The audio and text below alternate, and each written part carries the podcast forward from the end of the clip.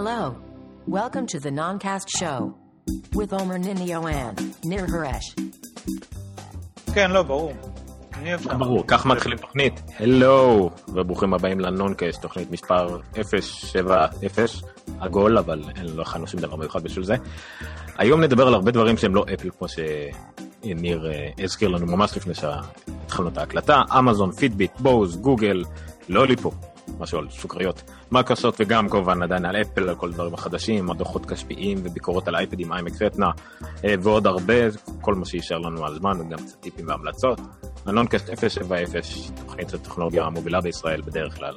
אני עומר ניניו, איתי ניר חורש. בואו נתחיל לפני שימוך.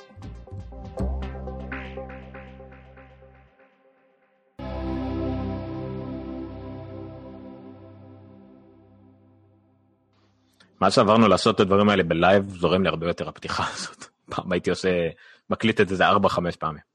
אנחנו דרך אגב מובילים תמיד, לא בדרך כלל. שאלה במה? בדיוק. יאללה, יש היום באמת מלא מלא מלא חדשות, בין השאר בגלל שבשבוע שעבר, לא מה שיצאה תוכנית, שיבות טכניות כרגיל. נתחיל? היה מה הסיבות הטכניות? מה הסיבות הטכניות? היינו באולפן, סוף לא היינו באולפן, כל מיני כאלה. אה, נכון, אבל כן העלינו את הפרק שהקלטנו מיד אחרי השידור החי. בפעם הבאה שיהיה לנו הפרש קצת גדול מדי, נעלה גם את הרעיון שהיה לנו עם שומי או מייק, שהקשבתי לו עוד פעם קצת, והבנתי שהמפתח שלי הרבה פחות טוב ממה שחשבתי, אבל לא נורא. אבל כן, אנחנו עוד מעט נגיע חזרה לאולפן, בכוחות מחודשים, ויהיה יותר טוב, אנחנו מקווים. לפני שמתחילים חדשות נטו? לא, אין לי מה להגיד. נתחיל עם חדשות ברוטו. כן, לא, היה לי כמה דברים להגיד, אני לא יודע מה. עוד מעט תהיה לי אייפון שש או שש פלוס, אני עדיין לא החלטתי, אבל... אני עתיתי עד כן שהסטאפ שלי הולך ומדרדר, אם בדרך כלל עשיתי את זה ממקבוק אייר, בשנים בתקופה האחרונה, ולאחרונה התדרדרתי לאייפד עם מחשב בצד, אז עכשיו אני עם אייפד ואייפד מיני בצד, כאילו מפה אפשר רק לרדת, כנראה שאני אעשה את זה מנוקיה שלושים עשר בשבוע הבא. נכון. אני לעומת זאת עובד בפעם הראשונה מיושמתי, סוף סוף נגמר לי איזה פרויקט שערכתי, ויכלתי לעבור ליושמתי בצורה מלאה. יושמתי עם רטינה דיספליי, התכוונת. כן, עם רטינה דיספליי, עם מסך חיצוני ככה שאני יכול לראות באותו זמן כמה זה רע וכמה זה טוב זה נראה, אבל לא, האמת שזה נראה בכל מקרה טוב, אני מאוד מרוצה, לא נראה לי שהיו לי בעיות יותר מדי.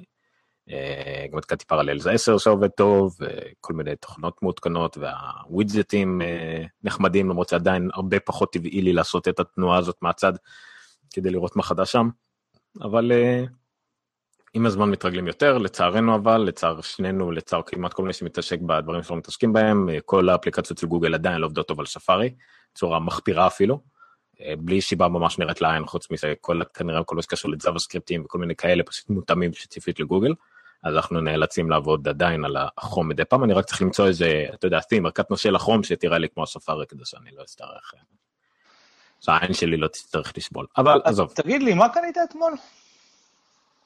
זה היה היום? קניתי, הזמנתי מראש, כי עוד לא יצא, אמזון. אמזון אתמול במסגרת כמה השקות חצי שקטות שהיה להם בשבועיים האחרונים, אני חושב ששקטות, נכון? גם הקינדלים הקודמים לא היה להם איזה השקה, זה היה רק... יש לי תיאוריה, יש לי תיאוריה, למה השקות האלה היו כל כך שקטות? כי כל, כל תיאוריה, כי כל השקה שלא הייתה שקטה פשוט התרסקה. זאת שאני כתבתי עליה מאמר אפילו, הייתה אחת הפלופים הגדולים של אמזון, בדיוק התפרסמו השבוע הנתונים, אני לא זוכר מה הם בדיוק לגבי ה... אמזון פיירפון הזה. שמונים ושבעה מיליון דולר. מה? הם היו צריכים למחוק בגלל הפיירפון. היה להם שמונים ושבעה מיליון דולר של פיירפונים, שלא יכלו למכור אותם. אני ראיתי שפשוט, פחות או יותר אומר שהם מכרו שמונים ושבעה פיירפונים. כן, זה היה בהחלט שוק של מחפיר. שוב, גם מייקרוסופט עשתה את זה, נכון? כן, הייתה לה מחיקה גדולה של הרבה יותר דרך אגב, למיטב זיכרוני, אבל על נוקיה או משהו, לא? מה זה היה? הם היו צריכים למחוק איזה מיליארד דולר. אבל כן, בסדר. זה סדרי גודל שונים לגמרי. אופס. וכן, ואמזון בכלל, היה להם גם כל מיני דוחות רבעוניים, אבל שהם עדיין עלו, אבל לא מספיק, אבל אמזון היא לא מניה נורמלית, אמזון היא לא דבר שאפשר לספוט אותו לפי שום דבר רגיוני. הם יורדים, עולים, עדיין המשקיעים ממשיכים להשקיע בהם, למרות שנראה שדווקא השנה הם קצת יותר מאוחזבים, אבל לאף אחד לא באמת אכפת. ברגע שאתה מוכר נייר טואלט, אתה, אתה לא באמת יכול להידרדר, זה לא איזה מוצרים בתקופתיים. אז הפייר טי וי הקטן החדש, הוא כמו כרומקאסט. פייר סטיק. יש לי תכף שני... יש לי שני פולו-אפס תכף, גם על נושא מחיקות וגם על נושא אמזון, אבל לפני זה נתרכז באייטם שבו אנחנו מתחילים, התחלנו, משיקו משהו, פיירסטיק שהוא סוג של כרומקאסט, בשילוב עם הפייר טי וי שלהם, שבעצם מדובר על סטיק שמתחבר ל-אייץ' די אם איי של הטלוויזיה, צריך פאוור מ-יו אס בי, נכון? תלוי בטלוויזיה. תלוי בטלוויזיה, אם הוא מוציאה פאוור, מגיע עם שלט קטן, חלש יותר מהזה של הפייר טי וי, בלי האופציה של הדיבור. במה עוד? רגע, הוא עוד לא ריליס, אתה אומר, נכון? לא, יש פרי אורדר, הוא נמכר ב-שלושים ותשעה דולר מחיר, מחיר מדף, עם השלט הפחות משמעות, פחות חזק ממה שיש לפייר טי וי, אבל עדיין זה שלט, מה שאין לחומקסט, והוא מגיע גם עם... חודש של נטפליקס, חודש חינם באמזון פריים, וזהו, ואני חושב שהוא רק בתחילת נובמבר עם אחר, אבל מי שיש לו אמזון פריים כרגע, יכול לקנות אותו ב-תשע עשרה דולר, או לחלופין, מי שנרשם לחודש חינם בפריים, יכול רק אחרי זה להזמין אותו ולקבל אותו ב-תשע עשרה דולר, זה לא משנה, זה היינו הך, העיקר שתעשו את הפריים הזה לחודש חינם, וזה תשע עשרה דולר למשהו שהוא חזק בין פי שתיים לפי ארבע מהכרומקאסט, אבל... חזק, אבל חלש בחצי מהפייר טי וי, הוא שתי ליבות, שמונה זיגה, יחסון וזיגרה, משהו כזה, אבל הוא בהחלט די ויותר כדי להריץ בעיקר מדיה, פחות משחקים, סביר להניח, זה לא כמו הפייר טי וי, שהוא ארבע ליבות מאוד גם למשחקים, אבל הוא בהחלט, הוא יותר חזק מהרוקו, רוקו סטיק, סליחה, לא אומר רוקו שלוש, יותר חזק מהחומקאסט, מחיר דומה מאוד אליהם, קצת יותר זול מהרוקו וקצת יותר יקר מהחומקאסט, ולפחות לאמריקאים הוא יכול להיות כנראה מוצר כמעט מושלם, במיוחד אם הם ידביקו את הפער בכל מה שקשור לאפליקציות שיכולות לעשות קסטינג, אבל כיוון שמדובר בסטנדרטים יחסית, מירקסט ועוד איזה סטנדרט ששכחתי, וכמובן כל הדברים הרגילים כמו די אל אן איי וכאלה של מדיה סנטרים, אז הם בהחלט יכולים להיות המוצר כמעט לכולם, במיוחד שאמזון בארצות הברית זה מותג מאוד חזק בכל מה שקשור לשוק, שכחתי איך קוראים לזה, לא משנה. אז יש, יש להם שיקוי להצליח בזה יותר מאשר הפייר טי וי, ושים לב שמה שהם עושים בעצם, שהם לקחו את מה שהיה שנה שעברה, ולפני השנתיים המוצר הכי נמכר בתחום הסט-טופ-בוקסים, שזה היה רוקו, אפל טי וי וחומקאסט לחילופין, ואז החליטו בואו ניכנס לשוק הזה ונוציא את הפייר טי וי. ואז הם ראו שהשוק נוטה לאט לאט לדגמים יותר זולים, כמו הרוקו סטיק והחומקאסט, ואז אמרו, אוקיי, אז בואו נוציא סטיק משלנו. הם פשוט, יש להם, כיוון שהם החנות הכי פופולרית אה, בעולם ובארצות הברית, הם יכולים לראות מה מוביל להם את הלוחות מחירות, ולהוציא מתחרי אשר לאותו שוק. אה, ואני חושב שהם עושים את זה כמעט בכל, גם בטאבלטים, גם כמובן באי-רידרים, שהם השליטים הבלתי מעוררים, אז זה הדרך של אמזון. אני כבר הזמנתי אחד בפרי אורדר ב-תשע עשרה דולר, אני כנראה אזמין עוד אחד או שתיים, של אנשים שביקשו, ואולי גם בשבילי פשוט אה, לחלק למשפחה, שאני רוצה שיתרבו לפלקס וכדומה, או לאנשים שרוצים להתחיל את הדרך שלהם בעליות אמריקאים בישראל, אז זה אחלה נקודת פתיחה לדעתי, בשביל תשע עשרה דולר, אפילו לא צריך לחשוב על זה לדעתי. אפשר להתקין אליו פלקס? כן, כן, בטח, זה חלק מהאנדרואיד אפ מרקט, פלקס לפייר טי וי כבר יצא באופן רשמי, כביכול מותם, אני אישית קצת פחות אוהב את זה, אני מאוד אוהב את החוויה של הפלקס על הרוקו, בגלל שזה מאוד מזכיר את השיטה של ה-iOS, ברגע שאתה מפעיל את כל אפליקציה על הרוקו, היא אפליקציה שרצה, וזהו. יצאת ממנה, יצאתם ממנה לחלוטין. כמובן שכל אפליקציה יש לה את הזיכרון שלה של מה ראית האחרון וכאלה. בפייר טי וי הוא מתנהג הרבה יותר כמו אנדרואיד, כמו טאבלט או טלפון רגיל, זאת אומרת, אם יצאת מהפלקס והלכת לאפליקציה אחרי זה, אתה חזרת לפלקס, כאילו חזרת לאותו, לאותו, לאותו דבר. זה כי על פניו נשמע טוב, אבל לא כשאתה צריך גם להתחיל לנהל זיכרון, ואז יש שלגים, ואז צריך לפנות את הזיכרון, אז זה מתעכב טיפה. זה עשה לי בעיות, למשל, אפילו בסינקינג, בין אודיו לוידאו. יכול להיות שזה איזשהו טעות שלי ודברים שאני קצת אמסתי עליו יותר מדי, אבל אני פחות מרוצה מהחוויה הזאת, אני מעדיף חוויה דומה לאפל טי וי ודומה לרוקו, שזה במיוחד בטלוויזיה, כל דבר בפני עצמו, אתה לא באמת צריך מולטיטאסקינג, ואם כן, אז אני מקווה שמולטיטאסקינג כמו שהאקסבוקס וואן יראה לי, אני מקווה שבוע הבא כן יהיה אפשר לעשות, אבל לדעתי השיטה של אנדרואיד, גם בשיטה של פייר טי וי, גם בשיטה של כל מיני ה... סטיקים של אנדרואיד שיצאו לו מזמן, פשוט השיטה שלהם לא טובה, את הגוגל פליי, איך קוראים לזה? נקסוס פליי. כן, החדש הזה. כן, אני שוקל להזמין, אבל כרגע אני לא, אני חושב שאני אחכה עם זה, להוציא את ה-תשעים ותשע דולר על זה, שוב, יש לי משהו ב-תשע עשרה דולר ומשהו ב-תשעים ותשע, אני אחכה עם הנקסוס פליי, אבל אולי הם ישו משהו שלא ראינו, מבחינת הניהול של הזיכרון והכל, אבל כרגע אני פחות מעדיף את החוויה הזאת של מחשב מחובר לטלוויזיה, אני מעדיף שהטלוויזיה שלי תהיה מאוד פונקציונלית, ולא דיברסטיבית.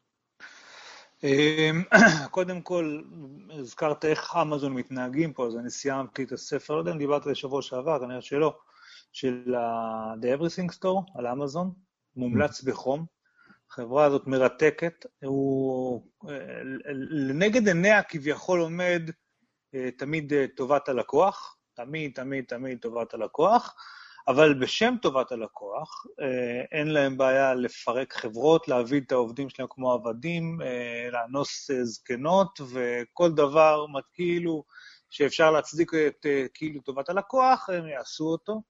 מאוד אגרסיביים, אבל מצד שני מאוד קשה להתווכח עם לאן שהם הגיעו, איפה שהם נמצאים היום. חברה מדהימה, נורא מעניינת, מומלץ בחום הספר הזה. לגבי המחיקות, רק רציתי לספר שאני אתמול נשבר עם המפתח של האוטו, אז מחקתי גם אלף ומאה שקל. זה קצת... לא, האוטו שקרה שזה אלף ומאה שקל. זהו, מה שקרה זה אוטו ישן, שאנחנו פשוט קצת אוהבים אותו, וגם אי אפשר כל כך למכור אותו בכסף כנראה, אז אנחנו שומרים אותו. ובאתי להיכנס בבוקר, ופשוט חצי מפתח היה חסר. ולא מצאנו את החצי החסר, וזה גם החצי המעניין, כן? זה עם כל הזיגזגים. אתה אבא לילדות, זה לא החצי החסר, זה החתיכה שנעלמה. החתיכה, כן. אז בקיצור, מה שגיליתי אחרי שדיברתי עם טויוטה, אמרתי, אולי נתקנה, אתה יודע, סט מפתחות, מנעולים, סוויץ', הכל חדש, למרות שהיה לי ברור שאני לא אלך לכיוון הזה, כי זה עולה יותר מהאוטו. אבל הם גם אמרו לי שיקח שלושה שבועות לקבל את זה, אז דיברנו עם ניר מהיר, איזשהו מנעולן אחד. אין קשר. לא, אין קשר. ניר, ניר, ניר. שהבן שלי יובל אמר, אבא זה כמוך, אבל מהיר. בקיצור, ומסתבר שמה שאפשר לעשות, שקצת הפתיע אותי, זה לחבר, לקחת, בעצם, הביא, אני לא יודע מה בדיוק הוא עשה, כי אני לא הייתי שהוא עשה את זה, אבל הוא יצר מפתח על בסיס הסוויץ', בעזרת הסוויץ'. עכשיו, זה די שם בספק את כל הקטע של מפתח, כאילו, אם אני יכול לבוא בלי מפתח לסוויץ' ואז ליצור מפתח לפי זה, ועושה את זה גם די מהר, אז מה הקטע? זהו, זה הסיפור שלי מאתמול. מה שמוביל אותנו ישר לפידבק לדעתי, לא? בקשר בלתי הגיוני לחלוטין. כן, אז פיטביט, דיברנו עליהם בעבר, היו מהחלוצים בעולם ה-wearables, בעיקר בתחום הצמידי health monitoring כאלה ואחרים. היה להם את הצמיד פיטביט פלקס, אני חושב קראו לראשון, נכון? הוא היה ה... לא, אני חושב רק פיטביט. רק פיטביט קראו לו? כן, פלקס אני זוכר שזה היה משהו קצת יותר מאוחר היה, כאילו חדש מבית פלקס. הוא זה שעשה קביעות ביד נראה לי, לאנשים. אבל anyway, הם, הם היו אחד מהדומיננט, מהחברה הדומיננטית לדעתי ביותר בשוק הצמידים האלה שעושים מוניטורינג, בעיקר לצעדים, צפייסית, אבל אצלם היה גם אלמנט של ניטור של שינה, שהיה אצל מעט מהאחרים, והיה... עוד משהו, אני לא זוכר כבר מה, לא היה דופק, ומה שקרה, אוי, רגע, למה זה פתח לי, פתח לי משהו לא טוב. אבל בקיצור, זה שכשיצא iWatch, סליחה, Apple Watch לא יצא, כשהוכרז, אז אמרו שאפל די חיסלו הרבה את השוק הזה, היו שמועות כאלה, אבל בפועל מה שקרה זה שזה גרם דווקא לידי פריחה, ויוצאים הרבה הרבה הרבה מוצרים עוד יותר מקודם בשוק הזה, ופיטביט שכאמור היא אחת הדומיננטיות והחשובות הוציאה השבוע שלושה מוצרים, אחד מהם זה מין עדכון לפיטביט הרגיל, קצת יותר capable, אני אפילו לא יודע בדיוק במה, אחד מהם זה כמו פיטביט אבל שמודד גם דופק, והשלישי והמעניין יותר נקרא פיטביט... סופר וואץ' או סרג' משהו פיטנס, שהוא כבר שעון רצועה רחבה יותר, שהיא גם שעון, והיא גם מד דופק, וגם מד צעדים, וגם ג'י פי אס, וגם, לא יודע, פחות או יותר כל מה שבן אדם יכול לרצות בשעון כזה של health monitoring, אולי לא טוב לרצה טריאטלון ומתאמלים מקצועיים, אבל לגמרי, לגמרי, לבן אדם הנורמלי יש פה כל מה שאפשר לבקש ועוד קצת יותר. כן, זה צ'ארג', זה סרג', סרג' קוראים לדבר, זה סרג' אבל לא כמו סרג'יו, אלא סרג' מהמילה לעלות, או הנה זה, כן. אז הוא כבר נראה הרבה יותר, אם תראה טיפה למטה, אפשר לראות גם את מה היה קודם, או את הגרסה הפשוטה יותר. אז הדבר הזה גם מעוצב לא רע לדעתי, המחיר שלו מאתיים וחמישים דולר, שפה כבר יש, תכף נעלה שאלה אחרת, זה מה שאנחנו רואים עכשיו עם השעון, זה לפי דעתי מה שקראו לו פלקס, והיום קוראים לו אולי באיזה שם אחר. פיטביט צ'ארג'. צ'ארג', נכון. יש לו מסך קטן עם תצוגה שלא היה בפיטביט המקורי, אבל מאוד שימושי לדעתי. זאת אומרת, אם כבר יש לכם דבר כזה על היד, העובדה שהוא גם שעון, זה נחמד מאוד, וגם שעון מעורר, שיודע להעיר גם לפי מחזורי שינה ובוויברציות ודברים כאלה.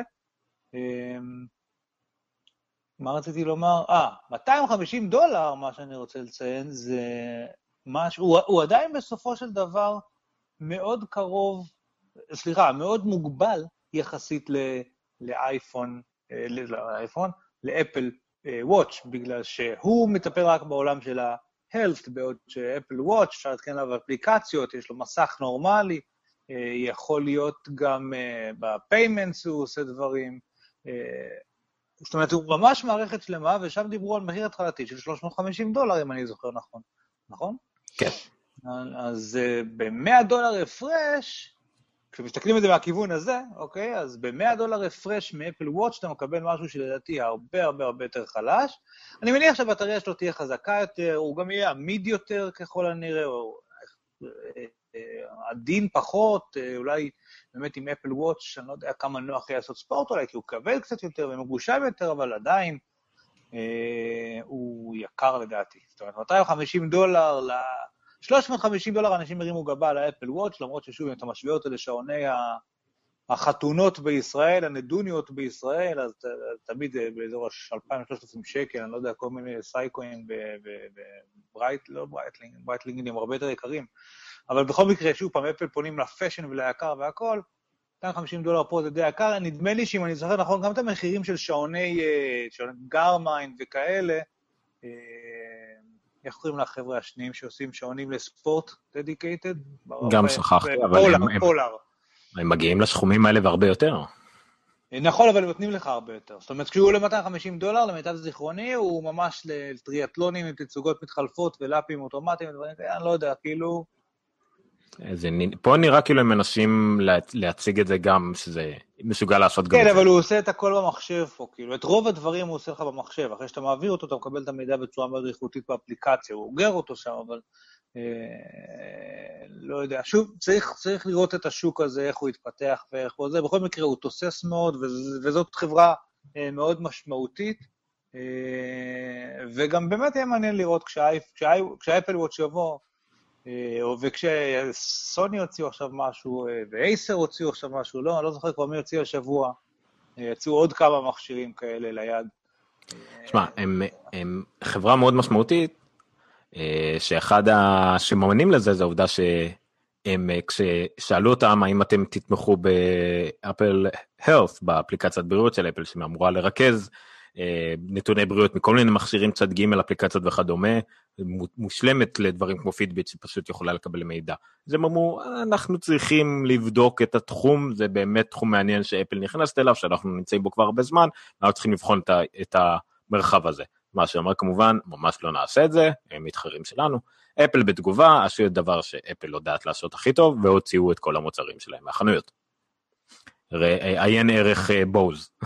כן, תכף נדבר גם על בוז, אבל פה אני רוצה לומר שחלק ניכר במה שפיטביט נותן, זה את העובדה שרואים גם בסרטון, אתה מגיע הביתה, שם את זה ליד המחשב, או ליד הטלפון, או ליד האייפד, וכל המידע עובר לאפליקציה, ושם באפליקציה בעצם, או בתוכנה, או בפרופיל הוובי שיש לך, של בפידביט, שם מרוכז כל המידע, נאגר, נמדד, מנותח, וכאלה דברים, ואם אתה מוציא את זה עכשיו מהתמיכה של אפל, ולא תומך בהלף, ויש הרבה אנשים שכן יעדיפו משהו בתוך האקוסיסטם, אז באמת אתה תומך באנדרואיד, כאילו, למרות שכל התמונות שלהם כן מראות אייפונים, אז, לא, אז כאילו, זאת אומרת, יש אפליקציה, אבל רק לא לייצא את זה להלף כבר, זה נראה לי, אה, אתם פספסים, לא מרוויחים, אתם לא, אתם לא מראים לאפל או משהו, לא יודע.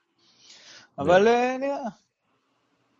מעניין, בקיצור, השוק הזה פורח, החברה הזאת חשובה ומעניינת, זה מעניין לראות לאן הולך כל הדבר הזה, הוא הולך ומשתפר, שוב, אני מאוד אוהב את הסרג' הזה, איך שהוא נראה. אם הוא היה יוצא לפני שנה לצורך העניין, הוא היה מאוד מאוד אפילינג. יפ. מה עוד היה לנו השבוע? זה היה פידביט, כן, היה עוד כמה חברות שיוציאו דברים מאוד דומים לפידביט, כבר הספקתי לשכוח אותם, כולל אחד שמאוד דומה לפידביט, אני כבר לא זוכר של מי, הדברים האלה עוברים מהר מדי. כן. טוב, אני בוא... רוצה לדבר על באוז פה. דבר בבקשה. בקצרה, בקטנה, בקטנה. זאת, זאת התוכנית שלך היום בשל שיבות שונות, בגלן אני ממש מת לישון עכשיו. תכף אני בוכה. בתור מי שהיה frequent flyer במשך כמה שנים, והרבה על טיסות, אחד הדברים שמהר מאוד מי שטס הרבה רוצה לאמץ, זה אוזניות עם noise cancelling capabilities. זאת אומרת שמשתיקות ambient noise, איך אומרים את זה בעברית, רעש רקע, שהוא מאוד דומיננטי בטיסות ומאוד לא נעים. יש הרבה, כל חברת אוזניות שמחבטת את עצמה, יש לה דגם או שניים או ליין של דגמים עם noise cancelling, אבל מאז, מה זה מאז ומעולם, בהרבה מאוד שנים אחרונות, יש דגם אחד ששולט בכל השוק הזה, וזה הבוז קיו סי חמש עשרה, ה-Quiet Comfort נראה לי קוראים לזה, חמש עשרה, וזה סוג של ממש סמל סטטוס בעולם הפריקוונט פליירס, שאתה עולה לטיסה, ו... ולמי שיש את הדגם הזה, אתה יודע שהוא חבר בכיר במועדון, רוב האנשים, הרבה הרבה הרבה מהאנשים שתשים הרבה, מהר מאוד מוצאים את עצמם, קונים את הדבר הזה. יש לבוז עוד דגמים שמשתיקים, ה-קיו סי שלוש, ועוד כמה דגמים שהם in-ear וכל מיני כאלה, אבל ה-קיו סי חמש עשרה ביפר היה הדומיננטי שבהם. עכשיו חלק מה שמעניין אגב היה... שנייה, אני רק מתנצל שקצת התנתקתי ואתם ראיתם, מי שראה ביוטיוב ראה את ה... קצת יותר מדי מפידבט ופחות מדי לבוס, אני מצטער, אני מתקן את זה עכשיו, סליחה. אוקיי, תכף זה יגיע. מי ש... מה שעוד יותר מעניין, שבכל מיני מבחנים והשוואות שעשו בין כל, כל אוזניות הנויז קנסלינג, בוז מעולם לא משתפים פעולה, לא נותנים מידע, ספקים, כלום הם לא נותנים, ועדיין מנצחים בכל המבחנים האלה, כך שאבסולוטית כנראה שמדובר במוצר מעולה. יצא עכשיו ה-קיו סי עשרים וחמש, מאוד מרגש שוב פעם בעולם הזה, שבו הם פחות או יותר פתרו את כל הבעיות שהיו בדגם הקודם, והיו בו בעיות, היה בו קבל מיותר שהתאים לפורמט שכבר לא קיים במטוסים, שהיה כזה מין שני שקעים, שני שקעים. בעיקר הייתה להם בעיה שאם הייתה נגמר, יש סוללות בדבר הזה למנגנון הביטול רעש, כי בעצם יש מיקרופון שמאזין לסביבה ומכניס תדר הפוך, ועל ידי זה מבטל את הרעש, והדבר הזה דורש כוח, ולכן תמיד זה עובד על בטריות טריפל איי כאלה. מה שהיה בדגם הקודם, שכשהייתה נגמרת הסוללה, לא רק שהוא לא היה מבטל רעש, הוא גם לא היה, לא הייתה, לא אי אפשר היה לשמוע מוזיקה, אז הבעיה החמורה מאוד הזאת טופלה. מבחינת זיהוי left-right, אפשר לראות בתמונות פה שזה הרבה יותר נוח, הקייס הפך להיות קומפקטי יותר, מה שתמיד חשוב לפריקוונט פליירס, המיקרופון והשלט מתפקדים היטב, כל העיצוב נוח יותר, ארגונומי יותר, פשוט כל מה שהיה טוב יותר, איכות צליל משופרת, איכות ביטול רעש משופרת, כל, כל, כל פרמטר שהיה אפשר הם שיפרו, הם ממש לא היו צריכים לעשות את זה מבחינת מחירות, כי הם כבר שבע עשרה שנה רצוף בערך באמזון, אותו דגם שולט בכל הקטגוריה הזאת, וזה ה-קיו סי חמש עשרה, זאת אומרת, היו יכולים לא להוציא את זה, ועדיין הם ממשיכים למכור מלא, אבל אני מניח שזה שהם הוציאו את זה, גם יעלה את המחירות בקצת, כי באמת הם כבר לא יכולים להיחשל בשום, על, על, בשום מבחן, וגם שוב, הרבה אנשים מאוד שמחים מהדבר הזה, אני גם כן מאוד שמח, וגם שמח שלא קניתי את ה-קיו סי חמש עשרה, למרות שהתלבטתי הרבה זמן, וגם שצחקתי לטוס קצת, אבל זה בשורה חדשה לנישה מאוד מסוימת של אנשים, בשורה חשובה.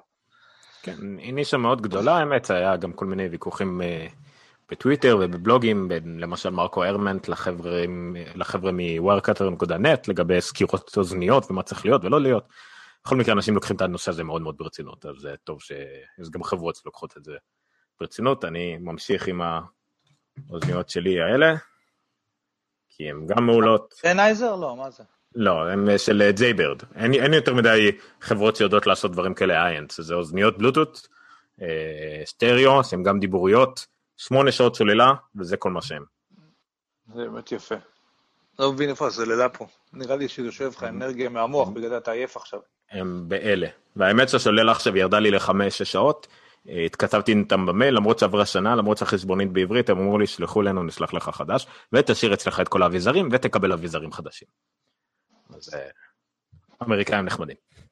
יפה מאוד האמת. חדשות של שבוע שעבר, יצאו גוגל, גוגל הכריזו על נקסוס שש, טלפון, נקסוס זה סדרת הדגל שלהם, ש... שתמיד זה מטעם גוגל כזה, למרות שמי שמייצר את הטלפונים בפועל זה אף פעם לא גוגל, אבל פה במקרה הזה זה מוטורולה, לפני זה זה היה אל ג'י נדמה לי, ולפני זה זה היה אייץ' טי סי, לא, אני כבר לא זוכר מה היה, נקסוס שש טלפון מאוד חשוב, כשהסיבה שקוראים לו שש, בעצם יש שתי סיבות, זה כל הזוהמה וכל החמיקלים להרעיל חצי מהעיר, לא. יש שתי סיבות, הראשונה זה שזה בעצם, זה הדגם שבא אחרי הנקסוס חמש, והסיבה השנייה זה שהוא שישה אינץ'. זאת אומרת, אם חשבתם שאייפון שש פלאס או נוט ארבע הם טלפונים גדולים, בא הדבר הזה והראה שאפשר לעשות את זה גדול עוד יותר. האמת שבדיוק הייתה לי שיחה על זה עם עומר היום, אני התחלתי לפתח סימפתיה למסכים גדולים, לא מטעמי נוחות דווקא, אני לא הצלחתי עד עכשיו להתרגל לגודל של האייפון שש שלי במשך שבועיים, והמוטיבציה שלי שדווקא בגלל שזה גם ככה לא נוח, אז לפחות שאנחנו נהנה מהמסך המאוד גדול, וכמובן שגם בווידאו, גם בטקסטים, גם ב, לא יודע, מיילים, אינטרנט, לכתוב, הכל, כמה שמסך יותר גדול זה יותר נוח, גיימינג, כמעט בכל דבר, פשוט יותר נוח, לקרוא, ספרים,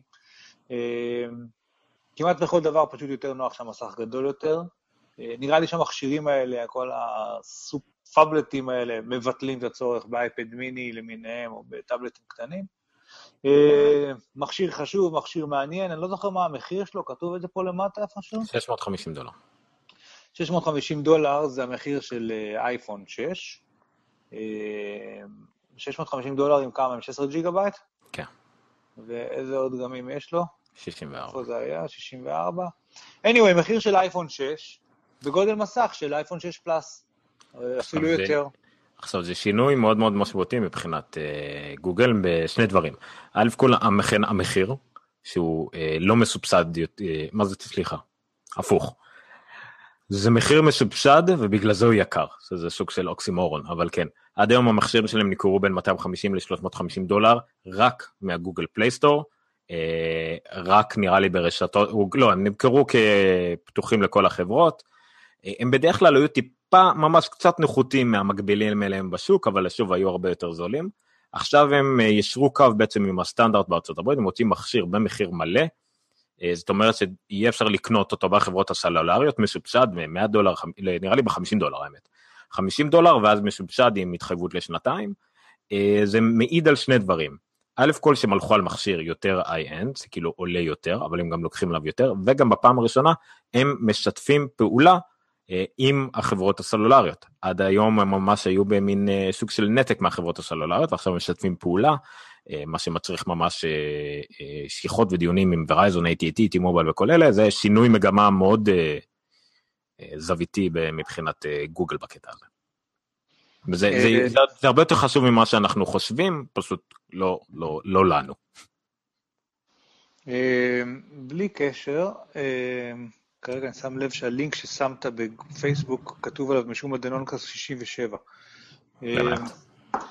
במקביל למכשיר הזה, שהוא פשוט, אין לי ספק שהוא מכשיר טוב, הנקסוסים תמיד היו מכשירים טובים, דילמת הגודל היא דילמה שתישאר איתנו, יהיה אנשים במועדון הזה, יהיה אנשים במועדון, יהיו אנשים במועדון הזה, יהיו אנשים במועדון הזה, אין פה נכון ולא נכון. מה שכן מאוד חשוב זה שהוא מגיע עם אנדרואיד לוליפופ, הגרסת אנדרואיד חמש בעצם, על המכשיר, דיברנו עליה בזמנו שגוגל הציגו אותה, עם כל המטריאל דיזיין ודברים כאלה. בפועל אני לא זכיתי לשחק עם זה ממש כדי להתרשם כמה זה מרגיש אחרת, אבל סך הכל זה עוד התקדמות. במקביל גוגל גם פרסמו על איזה פלטפורמה, כאילו, לא גוגל, כאלה שמייצרים אנדרואיד, מכשירי אנדרואיד אמרו באיזה מכשירים זה ייכנס ולא ייכנס, וזה פחות או יותר הולך להיכנס בכולם, חוץ מבינתיים סמסונג ו-אל ג'י לא הכריזו, אבל סוני כן, ו-אייץ' טי סי כן, ועוד רבות וטובות כן. יעשו דיפלוימנט ללוליפופ, נגיד סוני, אני יודע שלכל האקספריה זדים לדורותיהם יכניסו את הלוליפופים. מה אני רואה עכשיו? אה, אדוורטייז. נקסוס תשע. הבנתי, זהו, זה מקפיל. זה סקיפ אד, מה? לא, פספסתי את זה, סלחו לי, הנה, בבקשה. אז זהו, אז במקביל הנקסוס שש יצא גם נקסוס תשע, טאבלט, גם הוא עם לוליפופ, גם הוא חדש, טוב, הכל מהקודם, על מי עושה אותו אני לא זוכר, זה אל ג'י. אוי, אני קראתי לשידור היום שש שבע. סליחה. מה עשית? קראתי לו אפס שש שבע בטעות, עכשיו שיניתי ל-שבעים, לא יודע, היה לי שבע בראש. כן. בקיצור, שוב, עוד טאבלט, אני מניח שהוא אחד מהטובים בקטגוריה של טאבלטים של אנדרואיד. גם פה יש שינוי, זה הטאבלט אנדרואידי נראה לי הראשון הגדול, שהוא שלוש על ארבע ולא שש על תשע, שזה כולם הודו פה אחד שזה פורמט עדיף לטאבלטים בגודל גדול, בגודל תשע אינץ ומעלה, שש על תשע זה נהיה מגוחך ורחב ולא נוח, וזה טאבלט שהוא שלוש על ארבע. מחיר של הדבר הזה? שלוש מאות תשעים ותשע דולר לגרשה הבסיסית, שזה שווה ערך לאייפד אייר הראשון. הנתונים שלו יותר חזקים מהאייפד הראשון על פניו, אבל בדר... מהניסיון עד עכשיו, זה אני לא אומר כלום על לוליפופ, אבל מהניסיון עד עכשיו, השרידות של הטאבלטים של אנדרואיד הרבה יותר נמוכה, זאת אומרת, אייפד אייר אחרי שנתיים, פי ארבע, חמש, שבע, תשעים יותר שימושים מגוגל נקסוס כלשהו אחרי שנתיים. זה, זה מעניין זה... לראות את הראשון עד היום, כן. טוב, יהיה מעניין לראות את המכשיר הזה, מכשיר דגל שוב פעם, עם הגרסת תוכנה האחרונה, וחומרה שיחסית מותאמת אליו, ונבדקה עבורו, מכשיר חשוב, שוב, אם יש למישהו אחד משני המכשירים, נקסוס שש, נקסוס תשע, לוליפופ, משהו, נשמח לסקירה, בין אם אתם תעשו, בין אם להיפגש לסקור, או משהו כזה, אני אשמח לשחק עם הדברים האלה, כרגע אני עוד לא הצלחתי להגיע, עוד אין לי גישה אליהם, אבל ללא ספק מכשירים חשובים. מצד שני, אני לא יודע כמה מספרים שלהם יהיו גבוהים, בנקסוס שש, בעיקר בגלל המחיר באמת שהשתנה, ושם את נקסוס בקטגוריה אחרת ממה שהוא היה עד היום, וגם בגלל הגודל הפסיכי, שאני יודע שהרבה אנשים זה ירתיע אותם. תשמע, הנקסוס, הנקסוס שש אבל עבר מקטגוריה שהמיועדת לגיקים, שידעו לאן ללכת כדי לקנות אותו. ידעו להוציא עליו במכה אחת שלוש מאות וחמישים דולר, מה שהאמריקאים לא עושים, וידעו לתפעל אותו כי הוא היה ונילה, והיו צריכים ללכת לחברה סלולרית שתפעיל אותו וכדומה, אז פה דווקא הם פונים לקהל שיקנה אותו ב-חמישים דולר, משופשד, הוא יגיע כבר עם הסים קארד של החברה, וגם יש להם לאן ללכת, יש להם אבא ואמא, זאת אומרת, בארצות הברית אם קנית מוורייזון, הוורייזון גם אלה שישפקו לך את האחריות, אולי תחת גוגל, או במקרה של אייפונים תחת אפל, אבל הם אלה שישפקו לך גם את הנתונים, ועד היום מי שקנה את הנקסוסים הקודמים, קנה את זה מהאינטרנט, ולא היה לו אפילו לגוגל, אין אפילו מספר טלפון לתמיכה שאפשר להתקשר אליו, ועכשיו כן יהיה להם אבא ואמא. אז המספרים לדעתי, לפחות בארצות הברית, כמובן יהיו גדולים פי כמה וכמה מכל דבר אחר, במיוחד תלוי כמה גוגל והחברות הסלולריות אליהם תמריצים לעשות פרסום לדבר הזה, לעומת כמה שסמסונג וכדומה משלמים להם לעשות פרסום. אז כן, המספרים יהיו יותר גדולים, אבל זה בעיקר מסמן את התפנית שגוגל קצת נמאס לה לעשות טלפונים לדוגמה, שכולם יוכלו ללכת אחריהם לעשות כמוהם, ואז אף אחד לא עושה את זה. אנדרואיד סילבר היה אמור לצאת, נכון? קראו לזה סילבר, היו אומרים לכל לזה? נדמה לי, לא יודע. ליוזמה הזאת לעשות גם חומרות שיהיו עם תוכנות ונילה דומות כמה שיותר לטהור, ואף אחד לא הלך על זה, אז הם דוחים את זה קצת. אז זה מה שהנקסוס שש משמל בפניהם. אז זה, זה, יש פה הרבה תפניות שאנחנו צריכים לחכות ולראות אם זה, יהיה לזה משמעות גם בעולם האמיתי. טוב, אז אחרי שדיברנו על אמזון, פיטביט, בוטס וגוגל, אפשר לעבור למייקרוסופט. זה אני אתן לך דווקא. טוב, אז לפני הכל, ולא התעמקתי, מראש אני אומר, לא התעמקתי יותר מדי בחדשות על מייקרוסופט, אבל יש כמה דברים מעניינים. דבר ראשון, כמובן שדווקא ממק רומר זה יוצא, יצא הדלפה כלשהי של אופיס פור מק, לפי הטיימליין, שאם אני לא טועה, של, של מייקרוסופט עצמם, מתישהו בתחילת אלפיים וחמש עשרה, עד אמצע אלפיים וחמש עשרה מול לצאת אופיס פור מק חדש, יש פה גם כמה צילומי מסך עליהם, בואו ננסה לראות את זה יותר גדול, אוקיי, הנה, זה סוף סוף כנראה מתאים מבחינת ממשק גם למבריקס, אולי אפילו מנטין, כאילו, האופיס פור מק הקודם יצא בתקופה של ליין לדעתי, ויצא ב-אלפיים ואחת עשרה, זאת אומרת בתקופה של, כן, של ליין, ועכשיו הם מותם יותר למבריקס, אולי לא יוסמיטי, בהנחה שגם יתמוך ברטנה, כי האופיס פור מק הנוכחי לא תומך בכלל ברטנה, חוץ מהטקסטים, אבל גם כמובן כבר במקית כמה גולשים חרוצים, השיעו הגדלה והגדלה, ולא ראו בשום מקום כפתור של שינוי כיווניות שפה. עכשיו לדעתי נראה לי קצת קפצו יותר מדי מהר, כי אם אתה משתמש באופיס פור מק שהוא רק אנגלית, ולא הפעלת בכלל את הפיצ'ר של שתי שפות עם כיווניות שונה, לא יופיע לך הכפתור הזה. נכון. אז למה בכלל זה לחפש פה בנרות אם אין לזה שום משמעות כרגע? כן, יש, כנראה זה לא יקרה בכל מקרה, אבל לדעתי לא מעט שלא ממשך אפשר להבין את זה. בכל מקרה זה מבורך סך הכל, תמיד גרסה חדשה, אני מקווה שהיא אולי רלוונטית גם לישראלים, אבל יש יותר ויותר אמריקאים שכן משתמשים בזה, מייקרוסופט מנסה לאחז בשיניים בשוק הזה, שלאט לאט עובר לכל מיני פתרונות בענן. זהו, אז השאלה פה גם אם, הרי הם מאוד דוחפים את האופיס שלוש שש חמש בענן, קצת על חשבון הגרסה הדסקטופית, לפחות מבחינת המחיר. זה לא חושב שזה כל כך על חשבון הגרסה הדסקטופית, כן? לא, השאלה, לא התכוונתי לך, אתה יכול לקנות היום אופיס? או שאתה חייב לעשות מנוי ל-שלוש שש חמש. אתה יכול לקנות בעיקר למטרות ארגוניות שלא יכולים להיות מנויים. לבית. לבית אתה לא יכול לקנות, אלא אם כן זה בא לך מותקן על המחשב, ויש לך איזה שנה חינם, ואז אתה קונה מנוי. לא, אין, אין באמת אפשרויות כאלה, אבל יש לך גרסאות גדולות, יש לך רק חמישה דולר לחודש וכדומה, אבל מה שמשהו, אבל מייקרוסופט, תכף ניגע בידיעה שרואים פה על המסך, פשוט כדי נכון. ש... כמה שפחות לראות אותי, הם, הם עושים מחוץ של הכל, זאת אומרת, אם אתה עושה מנוי לאופיס שלוש שש חמש, ב-עשרה דולר לחודש נניח, אני יודע שיש כמה שיכולים לעשות בחמש, אתה מקבל עד חמש רשיונות למק או פיסי, וגם שימוש בגרסת ענן, גרסה וובית בלי הגבלה, וגם אחסון כמובן בוואן דרייב, שעד היום אנשים רגילים קיבלו חמש עשרה, לא מזמן הם עלו את זה ל-שלושים, המנויים של ה-שלוש שש חמש קיבלו לא מזמן הגדלה לטרה, והשבוע נודע לנו שמנויים של שלוש שש חמש יקבלו הגדלה בעצם נפח אחסון ללא הגבלה, unlimited. ההרגשה שלי זה בגלל שהם כנראה למדו שאף אחד לא משתמש בענן שלהם, אז מה זה משנה מה כתוב? אני משתמש בענן שלהם, אני לא חושב שאני יודע את זה כל כך. לא, בסדר, גם לי יש אולי איזה משהו שעושה אפלוד אוטומטי של תמונות, אבל הוא ממש לא אופקס שלי, כאילו. זה באותה צורה שאני משתמש ב-iCloud, כל מה שאני משתמש באפליקציות של אפל, גוגל נאמברס קינות, ויש לי save as, והדבר הראשון שמופיע לי זה iCloud, שבבה נשמור שם מה אכפת לי, במיוחד עכשיו שזה גם מקומית וגם בענן, וקל לגשת לזה מקומית.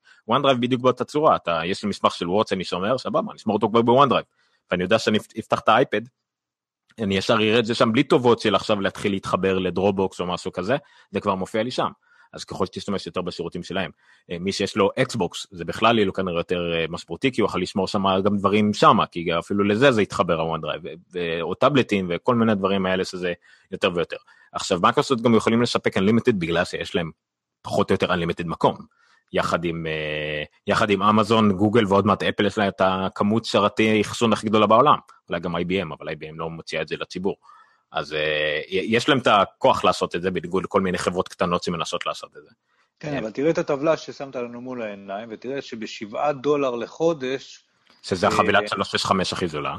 יפה, אז שם אתה מקבל Unlimited,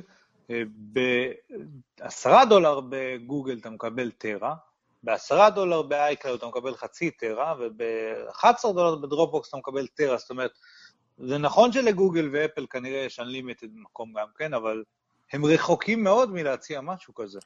והסיבה נכון. לדעתי, שב-iCloud המון אנשים משתמשים בדרייב, בנפח יחסון, כולם, כל מי שיש לו iOS device משתמש בזה לתמונות ולמוזיקה ולכאלה דברים. ולגיבוי שתופס את כל המקום. ולגיבויים, ובגוגל דרייב המון אנשים משתמשים בדרייב, ולעתי בוואלה... בגוגל דרייב השוד של יש לך חמש עשרה גיגבייט פרי, אבל האימייל שלך נשפר בזה. כן. לי למשל יש לי רק חמש גיגבייט פרי, כי עשר גיגה זה רק האימייל, כי זה אימייל של עשר שנים של אימייל. שאני מוחק אף פעם. בכל מקרה, לדעתי, אני משתמש, יש לי את כל אלה, ואת קופי, והיה לי גם את ביטקסה, וכו' וכו' וכו'. אני מנסה לצמצם את זה כמה שיותר. למשל, יש לי מאתיים שבעים זיגה חינם בקופי, אבל אני לא מרוצה מקופי. זה לא אמין, זה מסנכן כל הזמן. זה... אני רוצה, למשל, פשוט אולי לשלם לדרובוקס, אחד עשר דולר, ולשים את רוב הדברים הכלליים שיש לי בדרובוקס, מסיבה אחת שהרבה לא מדברים עליה. זה שיש לך קונן, יחסון בענן, זה נחמד. זה כמו שיתנו לך דיסק-און-קי עם מאה טראבייט מתנה, ואתה יכול לעשות איתו מה שאתה רוצה על המחשב שקנית עכשיו של מייקרוסופט. אבל הדיסק-און-קי הזה לא יכול להתחבר לבק, הוא לא יודע להתחבר לאנדרואיד. אז מה עשית עם הנפח הזה? ולמה אני מגביל את זה? לשימושיות של הרבה מהאפליקציות היום שמאחסנות דברים בענן, הן צריכות להתבסס על ה-איי פי איי מסוימות. זאת אומרת, לחבר בתוכנה שלהם חיבור ליחסון הזה. ולכמעט לכולן יש דרובוקס, למעט יש גוגל דרייב, וכמעט לאף אחד אין iCloud.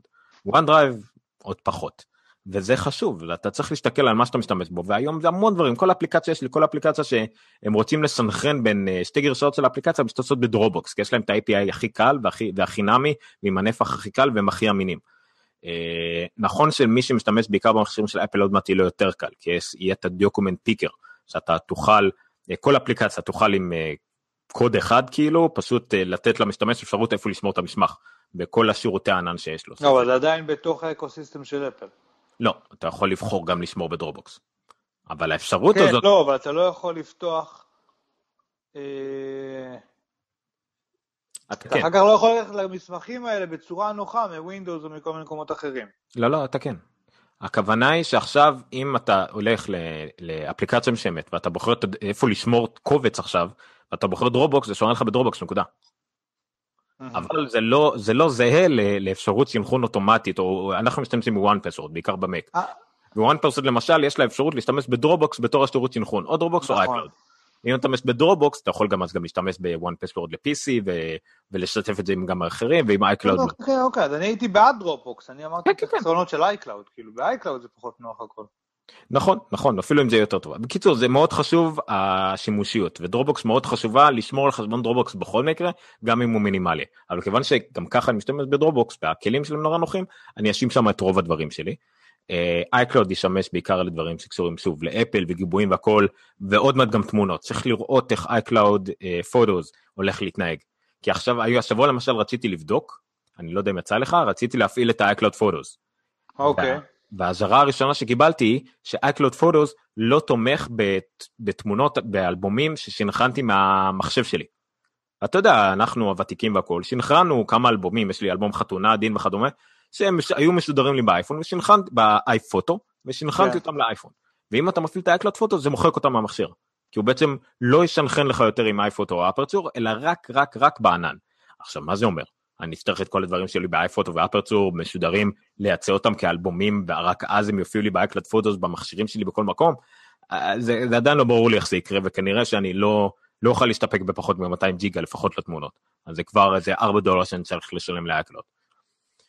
וגוגל דרייב שאני משלם להם עכשיו את שני דולר ושל מאה ג'יגה, זה גם כן שוק של נוחות, כי אני בודק דברים כמו הפלקס וכאלה. מה ש... כל המסקנה היא שאין לי שום שיבה לשלם לוואן דרייב כרגע. עד שלא בפלקס מופיע לי אפשרות לשלחן לוואן דרייב. עד שלא כל האפליקציות כמו וואן פסוורד או כדומה, מופיעים לי וואן דרייב כאפשרות אינטגרלית לשינכרון וליחסון, אין לי מה להשתמש בוואן דרייב, למרות שמוצאים לאנלימיטד, במיוחד במהירות בארץ, אין לך, ייקח לך שנה בערך לעלות לשם טראבייט. אז אין, אין פה שנה נטו, אני לא מגזים, שנה בערך ייקח לך לעלות טראבייט לענן, אז אין לנו באמת מטרה לזה, אולי אם אתה חלק מארגון, אני לא יכול לחשוב כרגע על שיבה שאתה צריך למיטד, טראבייט כרגע, כרגע, כרגע, מקסימום שאני חושב לבן אדם, של מעל ומעל, כן. אז תחלקו, בוא, אני, אני, אני מעדיף לח, לחשוב על זה כמו שכם תקציב, יש לכם חמישה עשר דולר לשירותי ענן בחודש, חלקו אותם בין השירותים האלה. נכון, אני יש לי דולר כרגע שאני משלם לאפל, מתוך חמישה עשר דולר האלה. אה, דרך אגב, אני לא זוכר אם דיברנו על זה שאפל חייבים לי חמישה ג'יגה. נכון. אז הגענו להסכם פשרה, לעסקת טיעון, שבה אני מקבל חצי שנה חינם את ה-iCloud, שזה מסתכם ב-חמישה דולר ותשעים וארבע סנט. עלה, יפה מאוד, הראיתי להם מה זה. קיבלתי מאפל חמישה דולר ותשעים וארבע סנט. כאמור, רק עומר יכול לקבל מאפל כסף. לא בשרה מי יודע מה, כי הפסדתי חמש ג'יגה חינם כביכול לכל החיים שהיה מגיע לי, אבל ניחא גם ככה אני בטח עוד מעט אשלם להם עוד דולרים בשביל מאתיים ג'יגה. ויתרתי להם, עליי, קחו, עליי, אני יודע, חסר, קחו. טוב, זה היה מייקרוסופט. לא, אני רציתי להגיד רק עוד משהו אחד על מייקרוסופט, אם דיברנו, סליחה, זה, זה חשוב דווקא, זה מאוד חשוב לנקודה שלי, דיברנו על זה של uh, להיות uh, מחוברים לכל מיני שירותים אחרים צד ג' ולשפק כלים והכל, אז אף יש, uh, מייקרוסופט הוציאה עכשיו, הכריזה על אס די קיי, Software Development Kit, לאנדרואיד ו-iOS, ואפילו שיתוף פעולה עם איף, uh, שזה אומר בשוב בדיוק מה שאמרתי מקודם, כלים למפתחים פרטיים עצמאיים, ליצור כלים שיתממשקו עם הכלים של מייקרוסופט, עם OneDrive, עם Outlook, עם כל דבר אחר, למשל פה עם דוגמה לאיפט, אם קיבלתי, אה, אה, אם, אם סטיה נדלה שולח לי אימייל, שלח לי אס אם אס וכדומה, כל מיני דברים שפשוט מתמסקים עם, ה, עם הכלים של אופיס, זה מאוד חשוב, זה מעיד על פתיחות, ועל הקבלה שלהם שהם צריכים להיות שירות, חברת שירותים, זאת אומרת, יכולים להתממשק לכל פלטפורמה שקיימת אם הם רוצים לשרוד, ואני מאוד שמח על זה. אתה שמח? אני שמח. זה, זה הכי משמח אותי בעולם. סבבה. יש עוד איזה חברה שעשתה קצת כמה דברים בזמן. היה לא, היה פשוט עוד משהו סביב מייקרוסופט השבוע. זה מייקרוסופט? מי, של מי נוקיה היום? מייקרוסופט, לא נוקיה, לומיה. בדיוק, זה מה שהיה השבוע. המותג הנערץ בתחום הטלפונים, שגדלנו עליו כולנו, כשרק ידענו מה זה טלפון סלולרי, נוקיה, בוטל השבוע, כמותג לטלפונים, וכל הטלפונים האלה שהיו נוקיות, שנמצאים אצל מייקרוסופט, יקראו מעתה רק לומיות.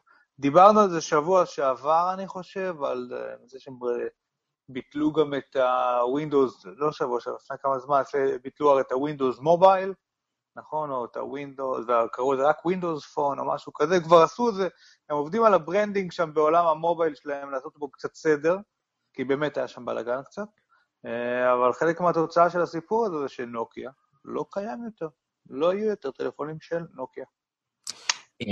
לא בדיוק, סליחה שאני מוציא לך תורך מפרשים. הקטע הוא שמייקרוסופט יכלה להשתמש בשם נוקיה, עד אלפיים עשרים ושלוש או משהו כזה, ואז רק המותג היה חוזר לנוקיה עצמה לשימוש בטלפונים, עד עכשיו עדיין יש נוקיה, אבל לנוקיה הפינית משתמשת רק לדברים מה שהם לא עושים, ונוקיה של מייקרוסופט יכלה לעשות מכשירים סלולריים, רק לה מותר לעשות מכשירים סלולריים, ויכולים לקרוא לזה נוקיה עד אלפיים עשרים ושלוש, אבל מייקרוסופט החליטה כנראה להקדים תרופה למכה, וכבר מעכשיו לעשות את זה. אבל ב-אלפיים עשרים ושלוש אולי נראה שוב טלפונים של נוקיה. ואולי נקבל, זוכרת, תמיד שהכתבות על העתיד של הטלפונים, היה טלפונים, קונספטים של נוקיה, צמיד טלפון וכאלה, ואולי, אולי ב-אלפיים עשרים ושלוש נראה אותם. אינספקטור גאדג'ט גם יחזור, ב-אלפיים עשרים ושלוש. טף, מה עוד? מה עוד יש לנו? על החברה הקטנה זה? אה, אלה, אפל, כן. פרוט קומפני. סוף, זה, אז אפל יש הרבה. אני לא יודע מאיפה להתחיל, אבל יש הרבה בין השאר גם בגלל שזה שבועיים, וחלק מהדברים אמורים לדבר שבוע שעבר. כרונולוגית, לפי שקטן. מה שיוצא. טוב. תתחיל אתה, אני אדביק את הפער. אז אני לא מתחיל מההתחלה דווקא, אני כן אתחיל משבוע שעבר. כי שבוע שעבר קרו כמה דברים, אנחנו ידענו שהם יקרו, כי הכריזו עליהם באירוע שעה של לפני זה, והם קרו, ומה שקרה זה, קודם כל שיצא iOS שמונה נקודה אחת, שתמכה בפיימנטס, אנחנו לא ניכנס יותר מדי לדיטיילס, יש פה עוד כמה דברים, משהו באזור התמונות, וזה שמנו לינק של רייצ'ל מלקטת, זו אפילו בעברית, אבל מה שכן קרה בין השאר, שהוא נושא בפני עצמו מאוד מאוד גדול, אה, ויצא יוסמיטי כמובן, ויצא, ואז כאילו, כשהיה שמונה נקודה אחת ביוסמיטי, היה את ה-hands-off, ו-connectivity, וכל ה-buzzwords האלה ששמענו בכנס המפתחים של דאבליו דאבליו די סי ואחרי וכאלה, סוף סוף נתמכים ועובדים, המון דיונים במקית ובפורומים אחרים סביב, לא עובד לי ה-hands-off, כן עובד לי, זה רק עובד לי למסמכים, אבל לא, לא עונים לי הטלפונים, אני חושב שבסופו של דבר, אנשים קצת הבינו מה לעשות, איפה להפעיל את ה-hands-off בסיסטם פרפרנסס, איזה מחשבים כן נתמכים ולא נתמכים, ואיך אפשר לעקוף את זה גם כן, נכון? היה שם איזה הוציאו utility שמאפשר לעבוד גם על מחשבים משנים יותר, אני חושב. כל הדברים האלה הסתדרו, נכון? מה עוד כתוב לנו ב-שמונה נקודה אחת שאני חושב? הדברים האלה הסתדרו, ואני שמתי לב לשני מוטיבים חוזרים מאוד עיקריים. אחד היה שאלה שלא הצליח להם, זה נחלק לשתי קבוצות עיקריות. קודם כל כאלה שפשוט זה לא התאים להם, החומרה לא, לא התאימה. למשל, אני בדיעבד הבנתי שפשוט הנד-אוף לא עובד באף מקמיני. אולי חדש כמובן, כן, hands-off לא עובד באף מקמיני. מה זה, בגלל הבלוטוס? בדיוק. וגם אולי סטריק לעשות את זה, כי אתה צריך לשנות את ה... כביכול את איך שהמחשב מתייחס, כאילו זה קיים, אבל לא בפרוטוקול של אפל, לא, לא יודע, זכרת כאלה, אז זה, זה היה קבוצה אחת של אנשים, שלמה על ה-אלפיים ואחת עשרה לא עובד לי, ולמה כן, ופשוט לא ידעו, אפל לא עשתה את זה גם קל במיוחד, איזה פיצ'ר עובד על איזה מערכת, והקבוצה השנייה הייתה כאלה שניסו יותר מדי, אני מנסה לעשות פארינג, בין האייפון לזה, והוא מנסה להפעיל, ולא חצ... ופשוט רוב המוחלט של הדברים פשוט עבדו, אני לא עשיתי שום דבר כדי שפתאום לקבל שיחות במחשב, אני לא עשיתי שום דבר כדי לפתוח את הפייסטיים ולחייג, ופשוט דברים קרו מעצמם, והרבה אנשים ניסו בכוח, אז זה בעיקר הדברים שראיתי, רובם בפייסבוק, אבל קצת פחות במקט, במקט היו קצת דיונים יותר רציניים, אבל כן, זה בעיקר הקבוצות העיקריות, זה נורא שישע אותי, שזה אנשים שניסו יותר מדי, ואנשים שפשוט כזה דילגו באלגנטיות על הדרישות מינימום. אני מנסה למצוא פשוט את הכלי שאתה לגבי... אני רוצה לומר שאצלי, אומנם כרגע אני מקלס, אבל כן יש אייפדים שמונה נקודה אחת ואייפונים שמונה נקודה אחת, ויש בזה משהו, שוב, אמרתי, יש בזה משהו פשוט מקסים או קסום, לא יודע, שהכל פשוט מדבר אחד עם השני בצורה, מה שנקרא, סימלס, טלפון מצלצל, זה מצלצל לי גם באייפד, אני מתחיל מסמך פה, הוא מסמן לי את זה בטלפון, אני יכול להמשיך אותו שם, מיילים. וואי, ניסיתי את זה פעם ראשונה, זה היה מגניב. מגניב לגמרי, אתה עושה משהו, אתה תק, ממשיך אותו מהמקום השני, חוזר לראשון, זה פשוט עובד, זה עובד חלק, טוב ויפה. שוב, האזור היחיד שעדיין לא טופל כמו שצריך, זה התמונות, אין עדיין פוטוס ליוסמיטי, ובאמת שם יש המון בלגן, הרי הם הורידו גם את הקמרה רול, והחזירו את הקמרה רול, ואז הם עשו את הפוטוס האלה, כמו שאמרת, שחלק כן מסתנכן, וחלק לא מסתנכן, ודרך אגב, להבנתי, מעלים, זה מעלה את התמונות לקלאוד, ולא בפול קואליטי, למרות שכן אמור להיות בפול קואליטי. אה, אולי זה באג, אבל זה אמור לי בפול קואליטי, אבל הפיצ'ר שאהבתי, שאתה יכול לבחור, לשמור את זה על המכשיר שלך בלואו קואליטי. כאילו רק את הפריוויים כביכול. נכון, נדמה לי שאצל רייצ'ל איפשהו קראתי, שאחד מהשירותים האלה לא עושה פול קואליטי. תראה איזה יופי, הפרסומות עובדות. תראה פרסומת למה יש פה? כן, כן. זה לא אוזניות שהראיתי מקודם. זה די מגניב. כן. לא ציפיתי לזה, סליחה. בקיצור, אוקיי, אז כל זה קרה, ואז... הדבר שהגיע לדעתי, ואני חיכיתי לו שנה ביחד עם כל הדבר הזה, זה היה האפל פיי. מיד התחילו כל מיני בלוגרים כאלה ואחרים לרוץ למקדונלדס ולהראות לנו בסרטון הוידאו ב-אייץ' די איך הם קונים המבורגר, או לרוץ למה זה עוד היה, אני לא זוכר כבר, הוא קנה גם רדבול באיזה וולגרינס כאלה, וזה פשוט עובד, כאילו אין, אין מה לומר בדבר הזה, אתה מגיע לקופה, לוחץ על הטאץ' איי די ושילמת, זה, בזאת נגמר התהליך, זה בהיי לבל, בסקנד פייז התחילו הכרזות של עוד כאלה שכן תומכים בזה, ועוד כאלה שלא תומכים בזה, וכאלה שסגרו, בגלל בתי מרקחת של סי וי אס ושל רייט אייד, ישר סגרו ב, ב, ב, בחופזה את כל ה-אר אף איי די, את כל ה-אן אף סי ספורט שלהם, ובדרך הרגו גם את גוגל וולט ועוד כמה, שלא יכולים עכשיו שלם שם, ואז התחילו הרבה דיונים סביב זה, ולעומר יש מה להגיד כאן. אה, כן, קודם דיברת על זה ש... מה אמרת? אני כבר לא זוכר. תראה, הדבר הזה, אם ממש לא קצם על זה, כי כולם בארצות הברית מדברים על זה אלינו, זה כמובן לא רלוונטי, א' כל כי זה בארצות הברית, וב' כי כל עניין האפל פיי כנראה לא רלוונטי אלינו בקרוב, אבל האמת בשיבות פחות ממה שאנחנו חושבים. א' כל היה באמת הרבה דיונים באינטרנט לגבי אם כן אפשר להשתמש בארץ באפל פיי או לא, כן, כנראה שאפשר להשתמש באפל פיי בארץ, אך ורק אם יש לכם כרטיס אשראי אמריקאי שמשוייך לחשבון בנק אמריקאי, מה שאומר שיש לכם social security number אמריקאי, מה שאומר שאתם אמריקאים ומה אתם עושים פה לכל הרוחות.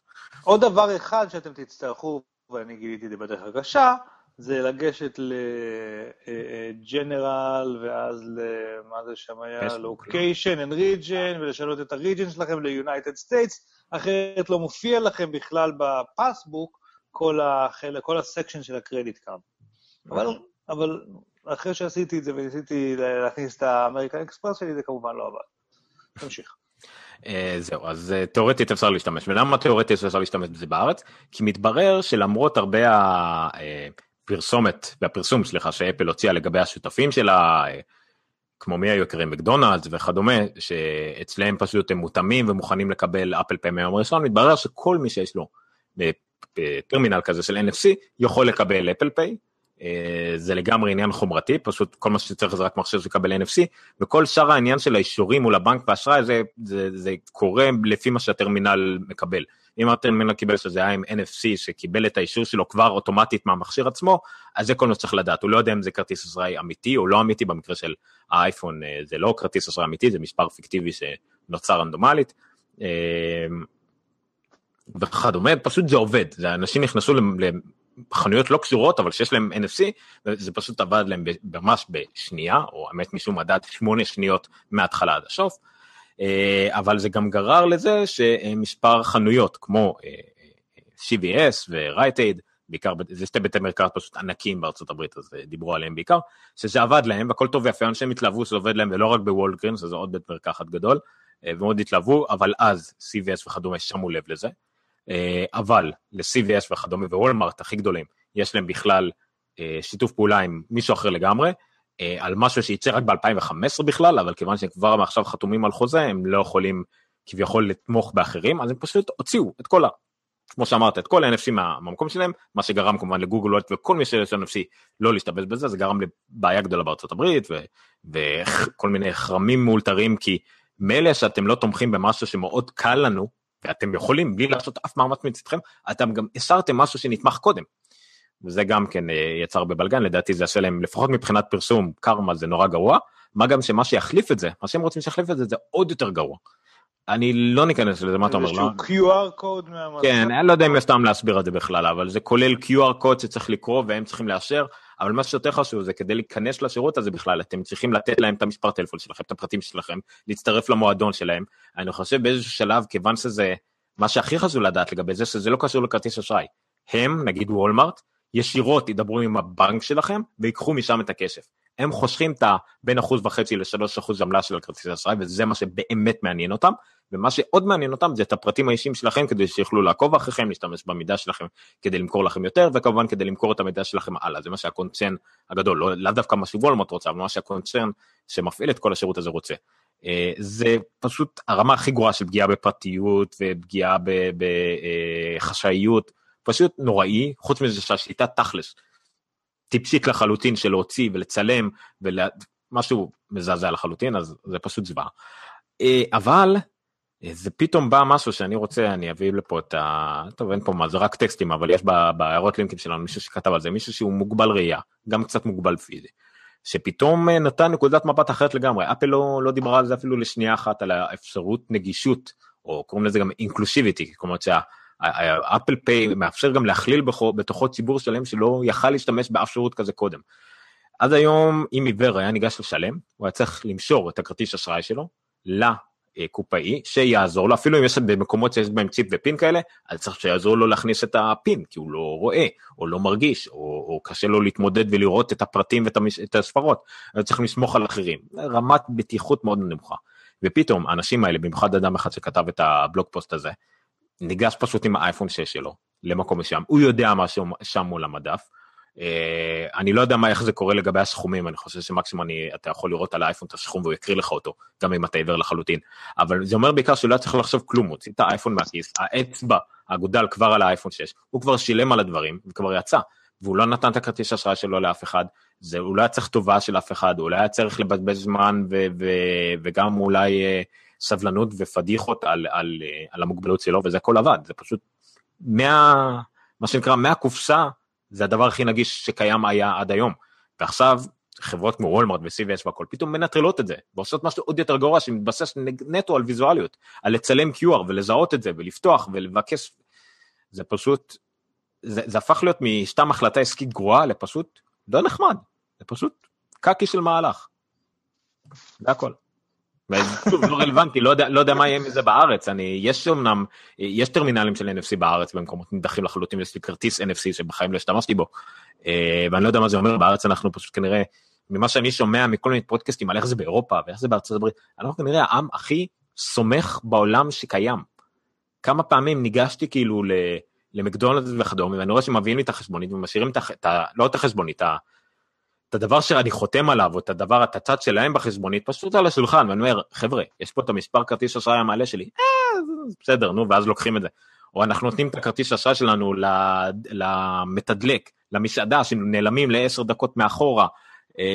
אבל זה מאוד קשור לשיטות רגולציה במדינות שונות, וכמה אחריות מועברת לחברת האשראי, וכמה אחריות יש אצל הלקוח.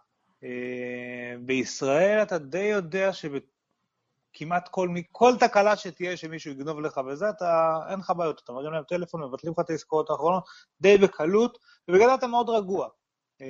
נכון, אבל אתה לא צריך להיות רגוע, כי על, על הבטיחות הזאת שלך, וגם על הבית עסק, שגם קצת יותר בטוח בפני עצמו, למרות שאני יודע מהניסיון שלי בדיגיטל, מאוד פחדו מכל מיני רמאויות וכאלה, כי הקנס התגלגל על המוכר, בארצות הברית בכלל זה הולך להתגלגל נכון. לגמרי על המוכר, לפי השיטה בארצות הברית זה לגמרי על המוכר. לא, כרגע זה לא לגמרי על המוכר, יש איזושהי פשרה ותלוי משהו גרמאות, החל מהחוק שיכנס בעקבות אם לכולם יהיו חייבים להשתמש בכרטיסים חדשים, זה יעבור, האחריות תהיה על מי שיש לו את הטכנולוגיה הנמוכה יותר. זאת אומרת, אם הכרטיס אשראי הוא עם אן אף סי, ולך אין אן אף סי, אז האחריות עליך. אם לשתיכם יש אן אף סי, אז האחריות היא על סמך מהביטוח וההסכם ביניכם, ממש שזה לא יהיה, לא משנה. בעיקרון גם הדרך שבה עושים קניות נגיד באינטרנט היא על ידי מנתפסים כאלה, שכביכול המוכר אמור לאשר אותם באמת, וכשהמוכר מאשר, מקבל אותם לאישור, הוא מקבל איזשהו שקלול של, של, של דיוק ונכונות המידע בטופס. לצורך העניין, הם יודעים את הכתובת שלך, והם יודעים את השם שלך, והם מכירים את כל הפרטים שלך, ואם כתבת בת ים, אני לא יודע, עם דאבל טי, ואצלהם הופיע שווים טי אחד, אז ירד לך איזשהו אחוז בשקלול של כמה נכון המדויק המידע, ואם שוב פעם יש טעו, השם לא נכון, וכנס על השם של אשתך, המקומת שלך, אז יוריד משמעותית יותר את האחוזים וכדומה, ו, ובעיקרון המוכר יש לו איזשהו מנגנון לפעמים, לא תמיד, השאלה, הוא יכול להעביר את האחריות הזאת הלאה, אבל הוא יכול גם בעצמו להחליט אם הוא מאשר את העסקה או לא, על בסיס אותו ציון משוקלל. ומה שקורה זה שהמון המון מהמוכרים באינטרנט, מהר מאוד מתחילים לאשר דברים עם ציונים מאוד נמוכים, כי הם אומרים שהסיכוי שמישהו טעה, ואני אפסיד פה כסף על עסקה שאני יכול להוציא לפועל, הוא סיכוי הרבה יותר גבוה, והסיכוי שמישהו באמת מנסה לרמות אותי, ועדיף לי להרוויח את כל העסקאות בעיניים האלה, ולהפסיד פה גניבה, שם גניבה, ולכן באופן טבעי רמת האיכות והבטיחות יורדת למטה. אנחנו במקום הקודם, מה? תוך כדי שאתה אומר את זה, פשוט אני חושב על זה, שזה מסביר למשל למה בהרבה מקומות שאתם נרשמים לקניות, כמה שיותר שדות שהם יכולים שזה יהיה בחירה ולא הקלדה, זה ככה זה יהיה. למשל עיר, א' כל כי עיר זה קל שיהיה מאגר של כל הערים, אז יש גלילה, ולא תנו לכם אפילו להקליד ידנית, כי מעדיפים שלא תיטעו אפילו, שלא תכתבו תל אביב עם הקפות ומקפות. ומיקוד הם יעמתו מול העיר כדי לוודא שלא טעיתם, שאם טעיתם תתקנו את זה כבר עכשיו, וחתימה, שים לב, שבמון מקומות לא לוקחים לך את החתימה, לא צריך לחתום. נכון, היום זה כבר יותר ויותר. למה אין את זה? כי הם מפסידים פה סקור של סקיוריטי, גם אם זה פיצוציה, הם מפסידים, כאילו בעסקה הזאת כרגע זה שהוא סקור, אבל הם אומרים, בסדר, אני, אני מוכן לקחת את הסיכון הזה עליי, בהנחה ושוב פעם באחוזים אני... במיוחד בפיצוציות, שבהם יש הרבה אנשים בתור, ועכשיו צהריים, יש הפסקה, הם מעדיפים פשוט שיהיה להם כמה שיותר אנשים, עשור זה, אבל כל זה דרך אגב. במיוחד זה... גם שבמשך, אני לא יודע כמה שנים יש לי כרטיס אשראי, נגיד עשרים שנה, מעולם פעם אחת, לא אמרו לי, החתימה שלך לא טובה. אמרו לי, אין חתימה מאחורה, חייבת להיות חתימה מאחורה, ואז אין להם בעיה שנחתום לה מול הפנים, ואז יחתום להם שוב פעם לאחר חשבונית. אבל מעולם לא אמרו לי, אה, לא, זה לא דומה. אז פעם, פעם אחת לא קרה לי, לא בארצות הברית, לא בארץ, לא... המקום היחידי שזה יכול לקרות זה רק, אני יודע, בצ'קים. בצ'קים הם יכולים להיות גם בעתיד. אבל המנגנון הזה הוא חסר משמעות. אבל כל הדברים האלה, כל מה שאמרנו עכשיו כן אמור להיות משמעותי לנו, וגם אם זה אפל פיי או אפל פיי, כי כל הדברים האלה בסופו של דבר מורידים עלויות. גם האפל פיי, למרות שהם כביכול אפל לוקחת יותר אחוז, כאילו לקחת עוד אחוז מהבנקים, מהבנקים או כרטיס אשראי משניהם, אני לא זוכר ממי הם לוקחים את הכסף, הם לא לוקחים לא מהלקוח ולא מהמוכר, אבל הם לוקחים את זה, וזה כל כך שווה את זה, בגלל שרמת הבטיחות עולה ורמת הרמאיות תרד. אז כל העניינים האלה, כל הדברים הבטיחותיים האלה, הם גם לטובתנו, כי הם יורידו את האחוזים, ובארץ גם בין היתר למה, יחסית, הרמת בטיחות מאוד נמוכה בארץ, כי הרמת עמלות פה היא שערורייתית, גם בכרטיסי אשראי, גם מה שהם לוקחים, מה, מה, לא סתם מציעים לכם שלוש הנחה על מזומן בכל מקום שאפשר, כי להם לוקחים חמש אחוז, אז הם מנסים לגלגל את זה כמה שיותר עליכם, אה, כאילו להפך, כאילו תיתנו להם מזומן ולא בתשלומים, וזה, אפילו לא רק תשלומים, אפילו ההבדל בין אשראי מזומן, תשלום אחד לבין זה, זה גם יכול להשתקם באחוז וחצי, זה המון בשבילהם. אז כן, בארץ אנחנו נורא עקומים בקטע הזה, אני גם עד כמה שהבנתי, זה גם איזה מהפכה שצריכה לקרות בקרוב, דווקא בהנהלת בנק לאומי משום מה, לא יודע למה, אז בואו נקווה שזה גם יגיע אלינו בצורה קצת יותר דומיננטית, כי זה כבר מאוד, כמו שהוכיחו לנו עם האפל פיי, זה כביכול טכנולוגיה נורא מתקדמת, אבל עובדת על מסופי אן אף סי שקיימים כבר חמש שנים במקום משיימים, אז זה לא כל כך בעיה ליישם את זה.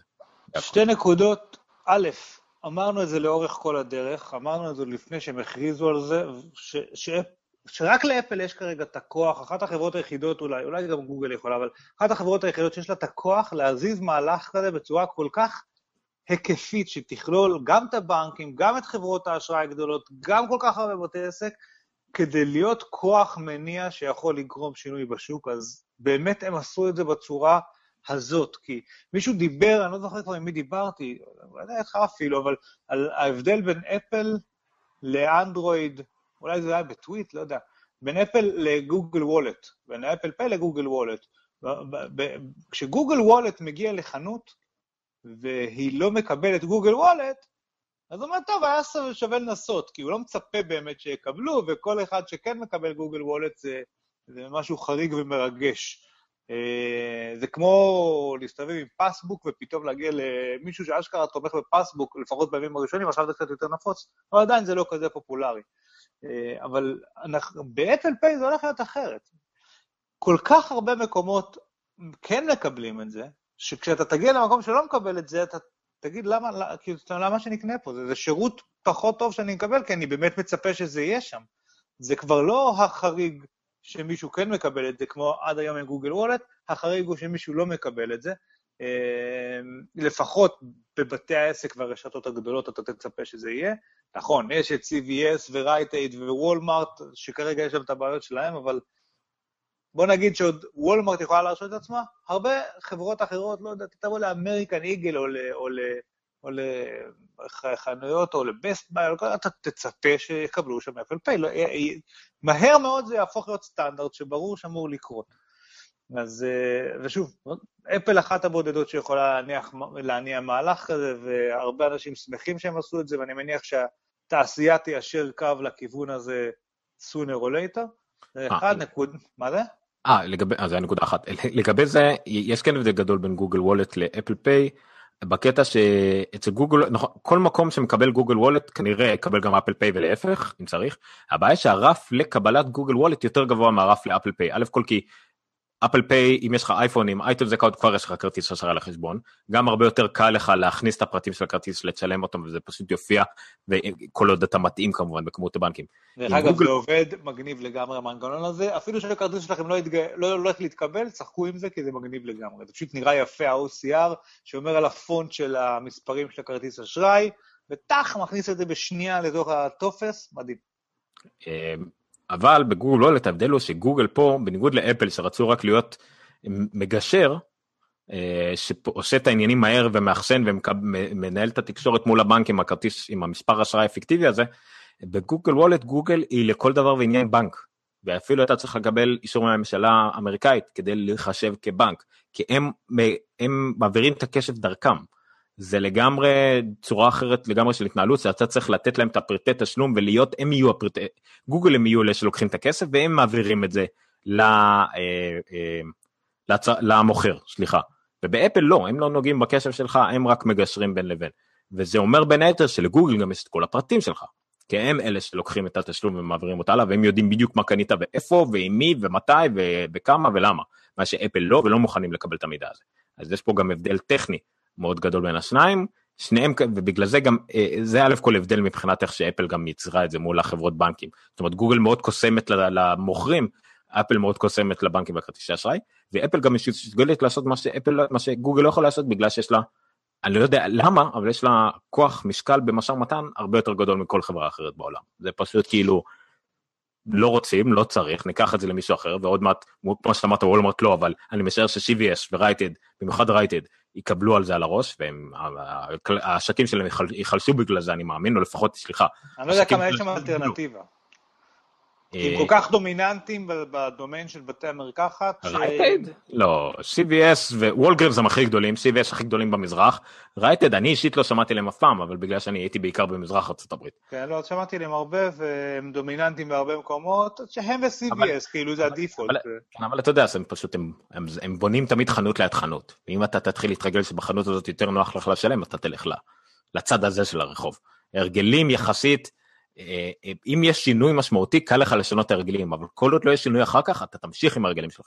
אנשים עכשיו רגילים ללכת ל-C V S, אבל אם ימרו שיש להם ממש משהו מספיק כדי לנסות פעם, פעמיים את הדבר ההוא ומתרגלו אליו, יהיה מאוד קשה להחזיר אותם חזרה.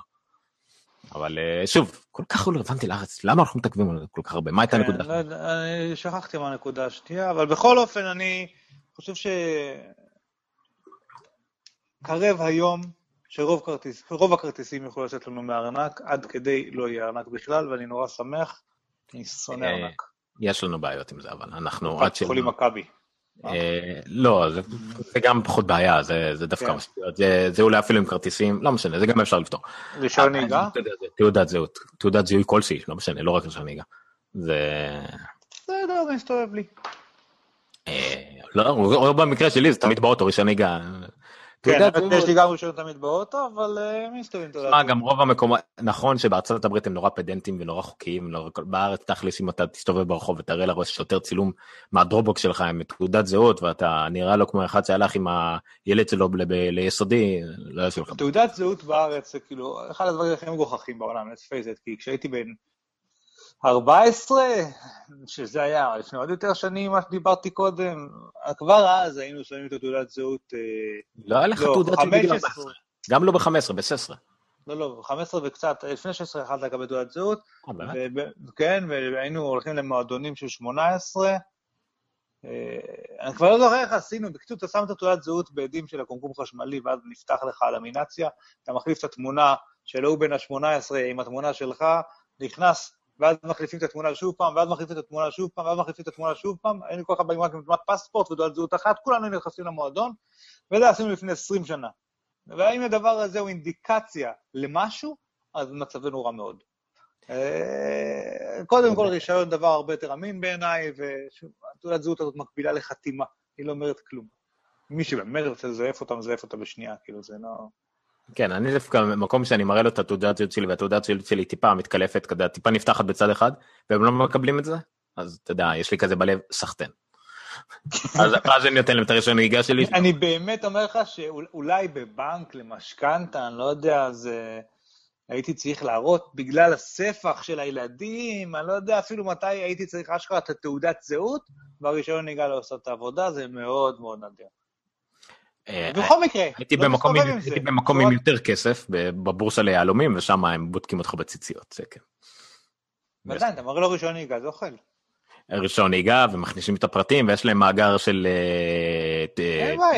מספרים סחורים, ואתה מצטלם, ואתה מקבל אישור זמני, ויש לי את האישור הזה איפשהו פה, כי שכחתי לקחת חזרת את תעודת זהות שלי היום, למשל. אז אם מישהו צריך תעודת זהות של עומר, לפרוד הבא שלו, היא שם. כן, תחת הבטחה כבדה בבורסת היהלומים. זה מקום הזוי לחלוטין, אני חייב לציין, אבל לא זה המקום. אולי באפטר שואו. מה עוד היה לנו? כן, היו עוד מעט דברים השבוע. לא, רגע, היה עוד סביב אפל פיי, רצינו להגיד עוד דברים. קמפיין של מאסטר קארד, האמת לא התרשמתי יותר מדי מהקמפיין של מאסטר קארד, הוא נראה לי... לא, בעצם זה שמאסטר קארד עצמם עושים קמפיין שמקדם את אפל פיי. כן. לא עשו את זה ל... בדיוק בבייסבול ובדיוק בוולד סיריוס, זה מאוד גדול בארצות הברית.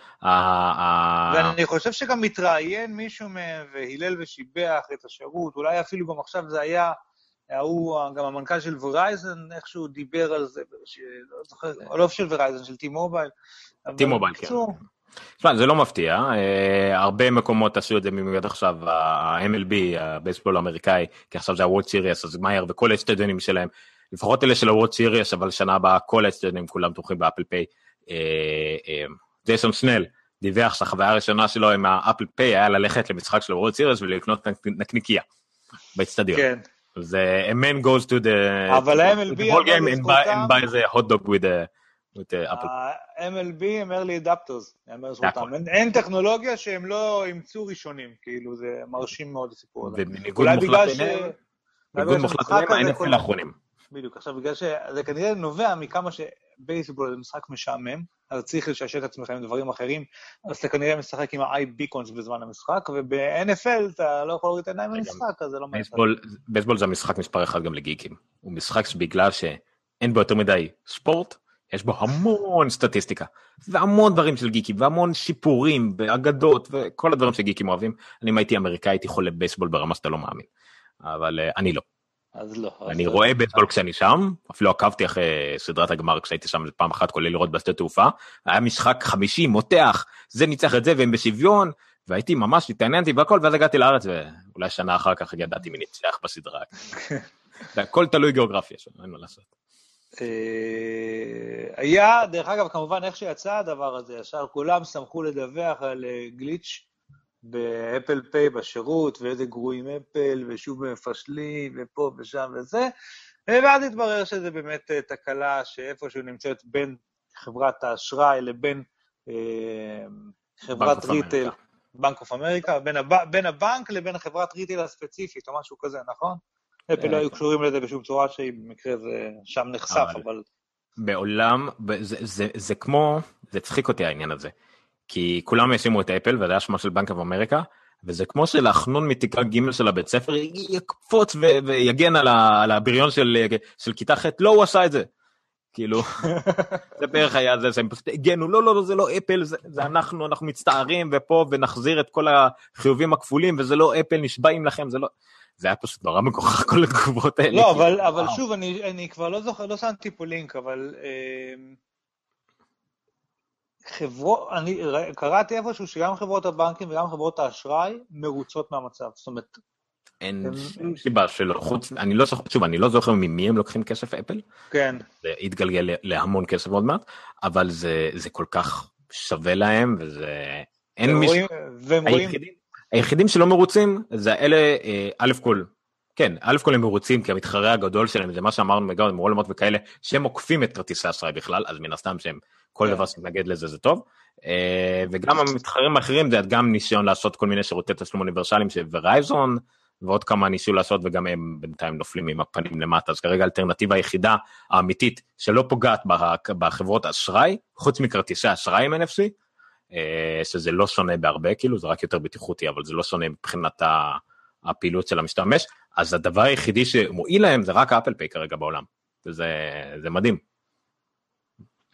כן, בקיצור, אני חייב לציין שיחסית, לקח להם הרבה זמן, ואפל הם כרגיל, בעיקר במהלכים כל כך מורכבים כמו זה, לוקחים את הזמן, ומשתדלים לא להוציא דברים חצי אפויים, אלא להוציא מוצרים שלמים. אני חושב שפה הייתה תצוגת תכלית יוצאת דופן, של מערכת סופר סופר סופר מורכבת, שיצאה פשוט באפס תקלות, אה, בצורה ממש מרשימה, על כל האקוסיסטם, כמו שצריך, הכל מחובר היטב.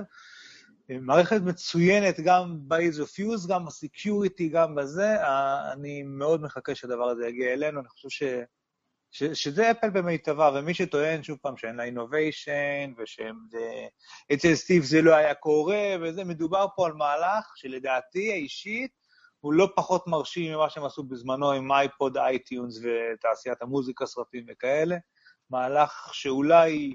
מבחינת רבניו וההשפעות שלו על אפל הולך להיות משמעותי אפילו הרבה יותר. התלונות היחידות שיש על זה, זה מצד המשתמשים, זה שזה קל מדי.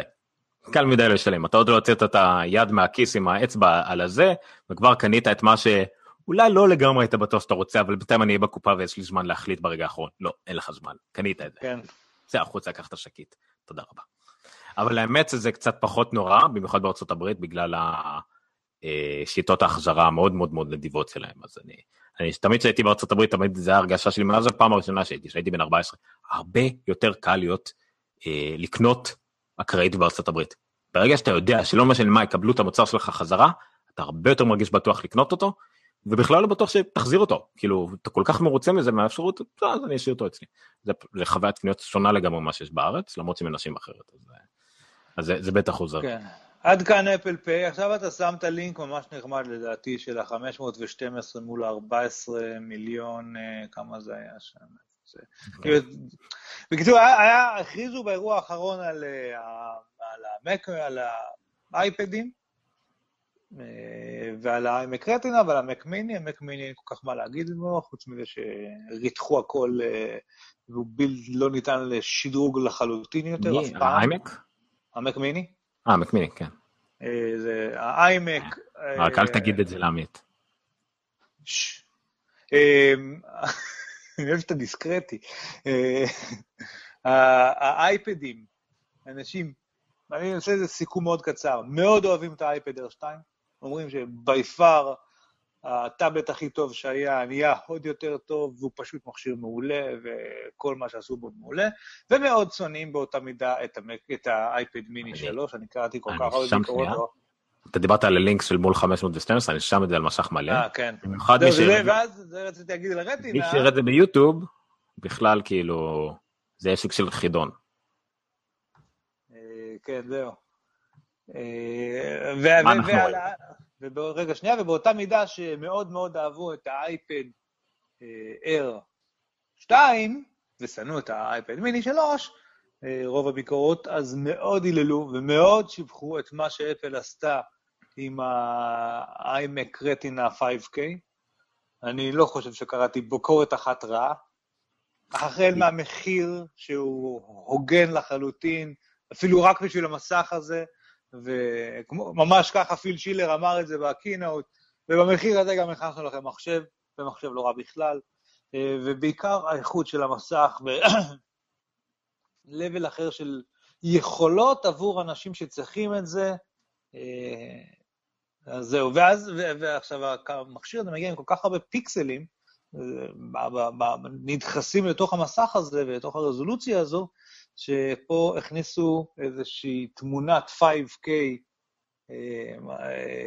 והשוו אותה, אם זה האיימק האחרון והוא הנצר של המקינטוש, ובעצם זה מה שקרה למקינטוש כעבור שלושים שנה, אז השוו את זה עם הרזולוציה שהייתה למקינטוש הראשון, שהיא כאמור הייתה, כללה כמה? חמש מאות ושתים עשרה פיקסלים, או לי, לא, לא יכול להיות. מה, זה היה חמש מאות ושתים עשרה על חמש מאות ושתים עשרה? אה, חמש מאות ושתים עשרה. לא, רגע, מה זה? זה היה חמש מאות ושתים עשרה קיי, מחשב שלך, לא, זה היה מאתיים חמישים ושש על מאתיים חמישים ושש. זה היה המשך הראשון של אפל, המק הראשון היה מאתיים חמישים ושש על מאתיים חמישים ושש. אז בקיצור, מה שאתה מראה לנו עכשיו זה תמונת חמישה קיי, זה מה שאני רואה בינתיים. ומשמאל למטה. אז זהו, אני לא רואה את השמאל למטה, זה מחוץ לפריים. אז כן, אז מי שביוטיוב יראה את זה, משמאל למטה רואים את התמונה המפורסמת של בחורה אוריינטלית משרקת את השיער, שזו הייתה תמונת משך של המק חמש מאות ושתים עשרה קיי הראשון. כן, בקיצור נורא, נורא יפה ההשוואה של כמה פיקסלים יש לך במסך היום, לעומת כמה פיקסלים היו לך במסך פעם, לא מפתיע, כי זה... כן, אני עכשיו, מי שרואה, עכשיו רואים את התמונה בגודל מלא. עכשיו תגלול לשמאל, אתה יכול... זה פשוט, זה חום, אז הוא לא כל כך חזק בזה. כן, טוב. anyway. הנה, פשוט כמה אני גולל, ואני על מסך רטנה ב-אלף תשע מאות ועשרים על אלף מאתיים, אוקיי? תראו כמה אני צריך לגלול, מי שרק שומע, אז אני גולל הרבה. אוקיי, ועכשיו הגעתי לקצה של התמונה. פשוט הזוי. איזה שמיים יפים. בקיצור, אחת הסיבות למה כל כך התלהבו מהמחשב הזה, כי אמרו, שמעו, זה האיימק שהיה מקודם, שכבר היה מאוד חזק, התקנו לו את המעבדים, לעד ארבע גיגה הרץ, שזה המעבד הכי מהיר לפעילות ליבה אחת שקיים, אבל שמנו עליו מסך של חמש קיי באותו מחיר. זה כאילו פשוט אין סיבה, לא. כן, זה, לא. זה, זה, זה טוב בכל פרמטר מדיד, ושוב, והמסך חמש קיי הוא בעצמו איזה תכשיט נחשק ומדהים, שפשוט לא היה... לא תמצאו מסך כזה בפחות מ-אלפיים וחמש מאות דולר. כן. מסך דומה לזה אפילו. וזה גם המחשב הכי חזק לפעילות רגילות, לפעילות שהן לא מולטיקור, זאת אומרת, לאנשים שעובדים על OpenCL או גרפיקה מטורפת, זה יותר מהר מהמק פרו. ובניגוד למק פרו, זה יכול להריץ מסך חמש קיי. כאילו, זה, זה אנשים פשוט, כמו מרקו הרמן, שהיה לו מאמר מאוד יפה על זה, פשוט אמרו, אוקיי, סליחה, אני מצטער, אני מוכר את המק פרו, מק פרו, איך, סילינדר אוף שיים קראו לזה כל מיני אנשים, גיא אנגליש קרא לזה סילינדר אוף שיים, ופשוט קונים את האיימק, וכמעט כל מי שאנחנו עוקבים אחריו קנה את האיימק רטנה, לסטודיו שלו. כן, הוא מחשב נפלא, אני צפיתי פה... אני מתפתה דרך אגב, אמנם אני עובד על המקבוק פרו רטנה, וזה נוח לי שזה נייד, אבל לא יודע, אולי עם האייפד, ואולי אם יהיה לי עוד מחשב מעבודה, אולי שווה לחזור חזרה לאיימק, שלא זוז הרבה, אבל... לא יודע, סתם, אני לא באמת ישן, אבל זה מחשבה נחמדה. אז אני כתבתי שאני צופה, זאת אומרת, המקבוק פרו הוכרז לפני שנה, לא המקבוק פרו, המק פרו הוכרז לפני שנה, הצילינדר היפה, Not Innovating My Ass, חלק מההכרזה הזו, והוא לא יכול להריץ את הדיספליי סינמה, כי חסר לו... טנדרבולט שלוש בעצם, שיאפשר למספיק מידע לעבור, למספיק פיקסלים לעבור, אז ההכרזה, אז אני כתבתי שאני צופה שבקרוב יהיה איזשהו עדכון שקט למק פרו, עם טנדרבולט שלוש, ועם כל מה שצריך, ואז במקביל יצא גם מסך חיצוני חמש קיי שיתמוך בדבר הזה, ישר עומר צעק עליי, אמר לי, אתה לא מבין כלום, אתה טיפש וכאלה דברים, במילים האלה. כן, וכמובן שדעתי הוא צודק. אני פשוט רוצה לומר שזה שאני מצפה שזה יקרה, לא אמרתי מתי. זאת אומרת, גם אם זה קורה בטווח של שנה, אני עדיין צודק. לא, סתם, אתה אמרת, בקיצור, הנקודה שלך הייתה שהמעבדים של אינטל, שאמורים להיכנס למק פרוים החדשים, אמורים לצאת רק במיד אלפיים וחמש עשרה, ולכן לפני זה זה לא יקרה, נכון? פחות או יותר הבנתי את המסר? טנדרבולט שלוש זה תקן סגור? לא שזה הפריע לאפל אף פעם הדברים האלה, אבל הוא... לא, אף... לא, אה, אם הוא תקן קיים? זאת אומרת, הוא... אין טנדרבולט שלוש היום, נכון? לא, הכריזו עליו, יש עליו, הוא קיים על הנייר. אה, הוא קיים על הנייר, זאת אומרת, אין לאפל... לא, הלוחות הבאים הם רק הלוחות של הדור הבא של אינטלים, יתמכו בזה. בסדר, אבל זה קצת פחות רלוונטי, כי הלוחות של אפל הם לוחות פרופרייטרי. זאת אומרת, אם יש תקן... לא, לא, לוחות של אינטל הבאים, רק הדור הבא של לוחות אינטל, אוקיי. יתמוך בתנדבולט שלוש. זאת אומרת, אלה שבואו עם הזוול או עם האקסיון או כאלה. הבנתי. הדור הבא. בקיצור, צריכים לעשות רידיזיין לכל הבפנוחו של כל המק פרו בשביל שדבר הזה יקרה. אובייסלי עובדים על זה, רק מבחינת טיימליין אתה אומר, צריך לקחת חצי שנה פחות או יותר, כי המעבדים הרלוונטיים לא יהיו מוכנים לפני, נכון? כן. אז כמו את המקבוקר של יישוב אינטל מזיינים, שישרף למתחת. אני מחפש את ה... פשוט את המאמר הזה שאמרו על מה יהיה המעבדים הבאים של אינטל, שהם יבואו עם תנדבולט שלוש, הם כן יאפשרו לעשות את זה. איך קרה הדבר הזה, שאינטל הם אלה שמעכבים את כל השוק? תגיד לי, מה קרה שם? שאלה טובה, וזה קרה בעבר. ואתה יודע, מה שהיה או שיהיה, זה קרה כבר עם מוטורולה ו-איי בי אם. בדיוק, נכון, נכון, אני מסכים איתך. הבעיה היא שבניגוד לאז לא היה מתחרה אחר בשוק, אז היה מתחרה אחר בשוק, היום אין כזה. בוא נגיד דבר כזה. אם הם ממשיכים לפשל, או להתעכב עם המעבד של מקבוק אייר מספיק זמן, הולך לצאת מקבוק אייר עם איי תשע, או עשר, אני לא יודע מה שזה. אפל כאילו באיזשהו שלב, יש להם את זה הרי במעבדה, יש להם הכל במעבדה איפה שהוא יושב, תבוא אליהם הג'ננה וזה יקרה. זה לא יהיה פשוט המהלך הזה, אבל מי שכבר עשה כמה מהלכים בסדר גודל כזה, היו אפל בעבר, וזה, לא יודע, בקיצור. למרות שזה קצת יותר קשה, המעבר הזה, כי מאבדים תמיכה בווינדוס וכאלה, אבל אני יודע. כן, זה בעיקר עניין זה, אבל אני חושב שאנחנו רחוקים. אבל אם הם ירוויחו נגיד פי שתיים בזמן סוללה בגלל מעבר כזה, יכול להיות שזה הרבה יותר משמעותי. אני ממליץ, באופן כללי, אני ממליץ על הפודקאסט איי טי פי, בעיקר בגלל ג'ון סרקיוזה, שתמיד מעלה הדברים האלה, ואז כשאמרו לו את הטיעון הזה, הוא נכנס לאיזה חצי שעה דיבור רציף על למה זה, זה הרבה יותר קשה ממה שזה נשמע. כי זה הכל בא על חשבון זה, זה לא תוכל, כאילו כרגע העם, מעבדים של עם, הם הרבה יותר חסכונים באנרגיה, בגלל שהם לא צריכים לעשות מה שמעבדים של אינטל עושים. כן. אם אתה תיתן להם את הפקודות שמעבד של אינטל עושה, הם כנראה יצרכו מחום ויתאבדו בגיהנום, כי זה פשוט שוגי עבודה שונים לגמרי. יכול להיות מאוד שהם יגיעו לרמה שהם יגיעו לאיזשהו פריטי, אלבור, כמו שאינטל לא מצליח. לא, אבל, אבל אתה יודע, אתה הסתכלת על ההכרזה האחרונה, וראית את, איך קראו לה, פיקסלמייטר או לא פיקסלמייטר? איך קראו לאלה שהציגו את ה... פיקסלמייטר וריפליי. פיקסלמייטר וריפליי, כן. דרך אגב, אני אדגים את זה אחר כך על האייפד שלי, דרך אגב. ואתה רואה מה יכול... ואתה רואה האייפדים שמריצים, ולא יודע, אייץ' די חלק, ומשחקים מורכבים כמו ריל רייסינג, ועוד יותר מורכבים כמו אן בי איי אלפיים חמש עשרה, ואתה רואה שאלה עושים עיבוד תמונה בקואליטי מאוד גבוה, ואתה רואה... עיבוד סאונד של שבע מאות טרקים בכל מיני גראז' בנדים, ואתה אומר, נכון, יש נישה מסוימת שהפקודות שניתנות למעבד אינטל הן לא יעילות, והנה אנחנו מייעלים את כל מה שאנחנו עושים על המחשב, לפחות ל-תשעים אחוז מהשוק, שוב פעם, אתה יודע, ל-תשעים אחוז מהשוק אתה תוכל לתת מענה, יהיה לך נישה של גם, אתה יודע, גם ככה, אלה שמריצים מק פרו עם, איך קוראים לזה, זיון האלה, ולא עם ההזוולים או הקור איי משהו של הסטנדרטי, גם שם אתה יכול לעשות דברים שאתה לא יכול לעשות בקור משהו. גם הם תומכים בפקודות שרת, אני לא יודע, וכל מיני דברים שלהם תומכים בדברים רגילים. So fucking what? כאילו אנחנו למדנו לחיות בלי זה, למדנו לייצר את מה שצריך, ואם יבוא הצורך וזה יעכב מספיק את המקבוק אייר שג'וני איב סיים לייצב לפני שנה, הם ימצאו את הדרך לעשות את זה. אני מסכים איתך שסך הכל, אם זה יקרה, זה יקרה רק על המקבוק אייר, וזה יהיה הרבה יותר אייפד פרו ממקבוק. זאת אומרת, כן, זה פשוט יהיה הרבה יותר iOS device מאשר macOS device, ופה זה כבר באמת יכול להיות. אתה לא יכול להתחיל מולטיטאסקים וכל מיני הניהול זיכרון שיש למקים, הוא מטורף.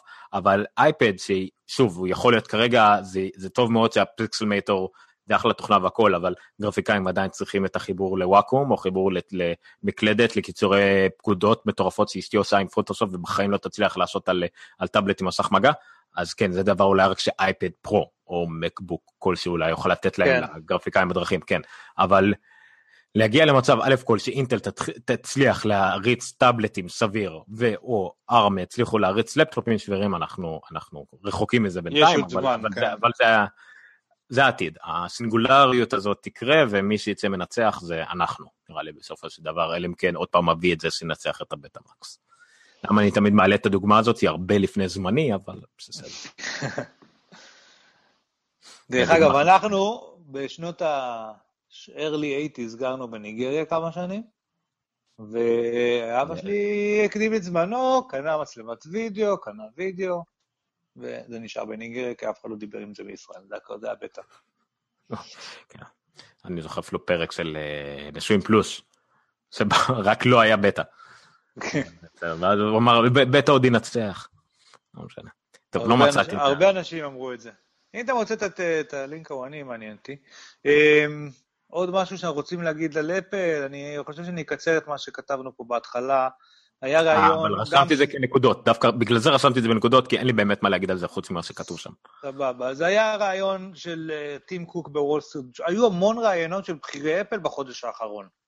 התראיין ג'וני אייב לאיזשהו מקום, טים קוק התראיין כמה פעמים, התראיין היום עוד וי פי משהו באיפשהו, גם נראה לי לוול סטריט ג'ורנל, אתמול היה רעיון של טים קוק בוול סטריט ג'ורנל, שהיה בו כמה אנקדוטות נחמדות, דרך אגב, היום היום, אתמול הייתה לו פליטת פה על השעון.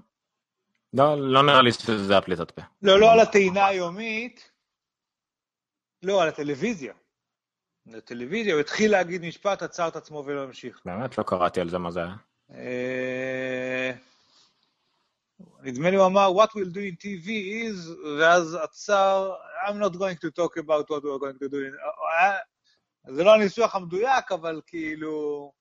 היה לו איזה משהו שבקיצור, לא שהוא מפתיע, אבל אמר שהם עובדים על טי וי. דרך אגב, כנראה הסיבה שלו, הוא אמר כמובן את אותו סטייטמנט שהם אומרים די הרבה זמן, מבחינת טלוויזיה אנחנו עדיין בשנות ה-שבעים, ויד היד היד ופה ושם וזה, ואז, ואז התחיל להגיד את המשפט, והתחיל אותו מההתחלה אחרי זה. No, anyway, רק באפל נותנו כל כך הרבה חשיבות לדיסייפרינג של ארבע מילים שיצאו לו מהפה, ואז הוא התחרט.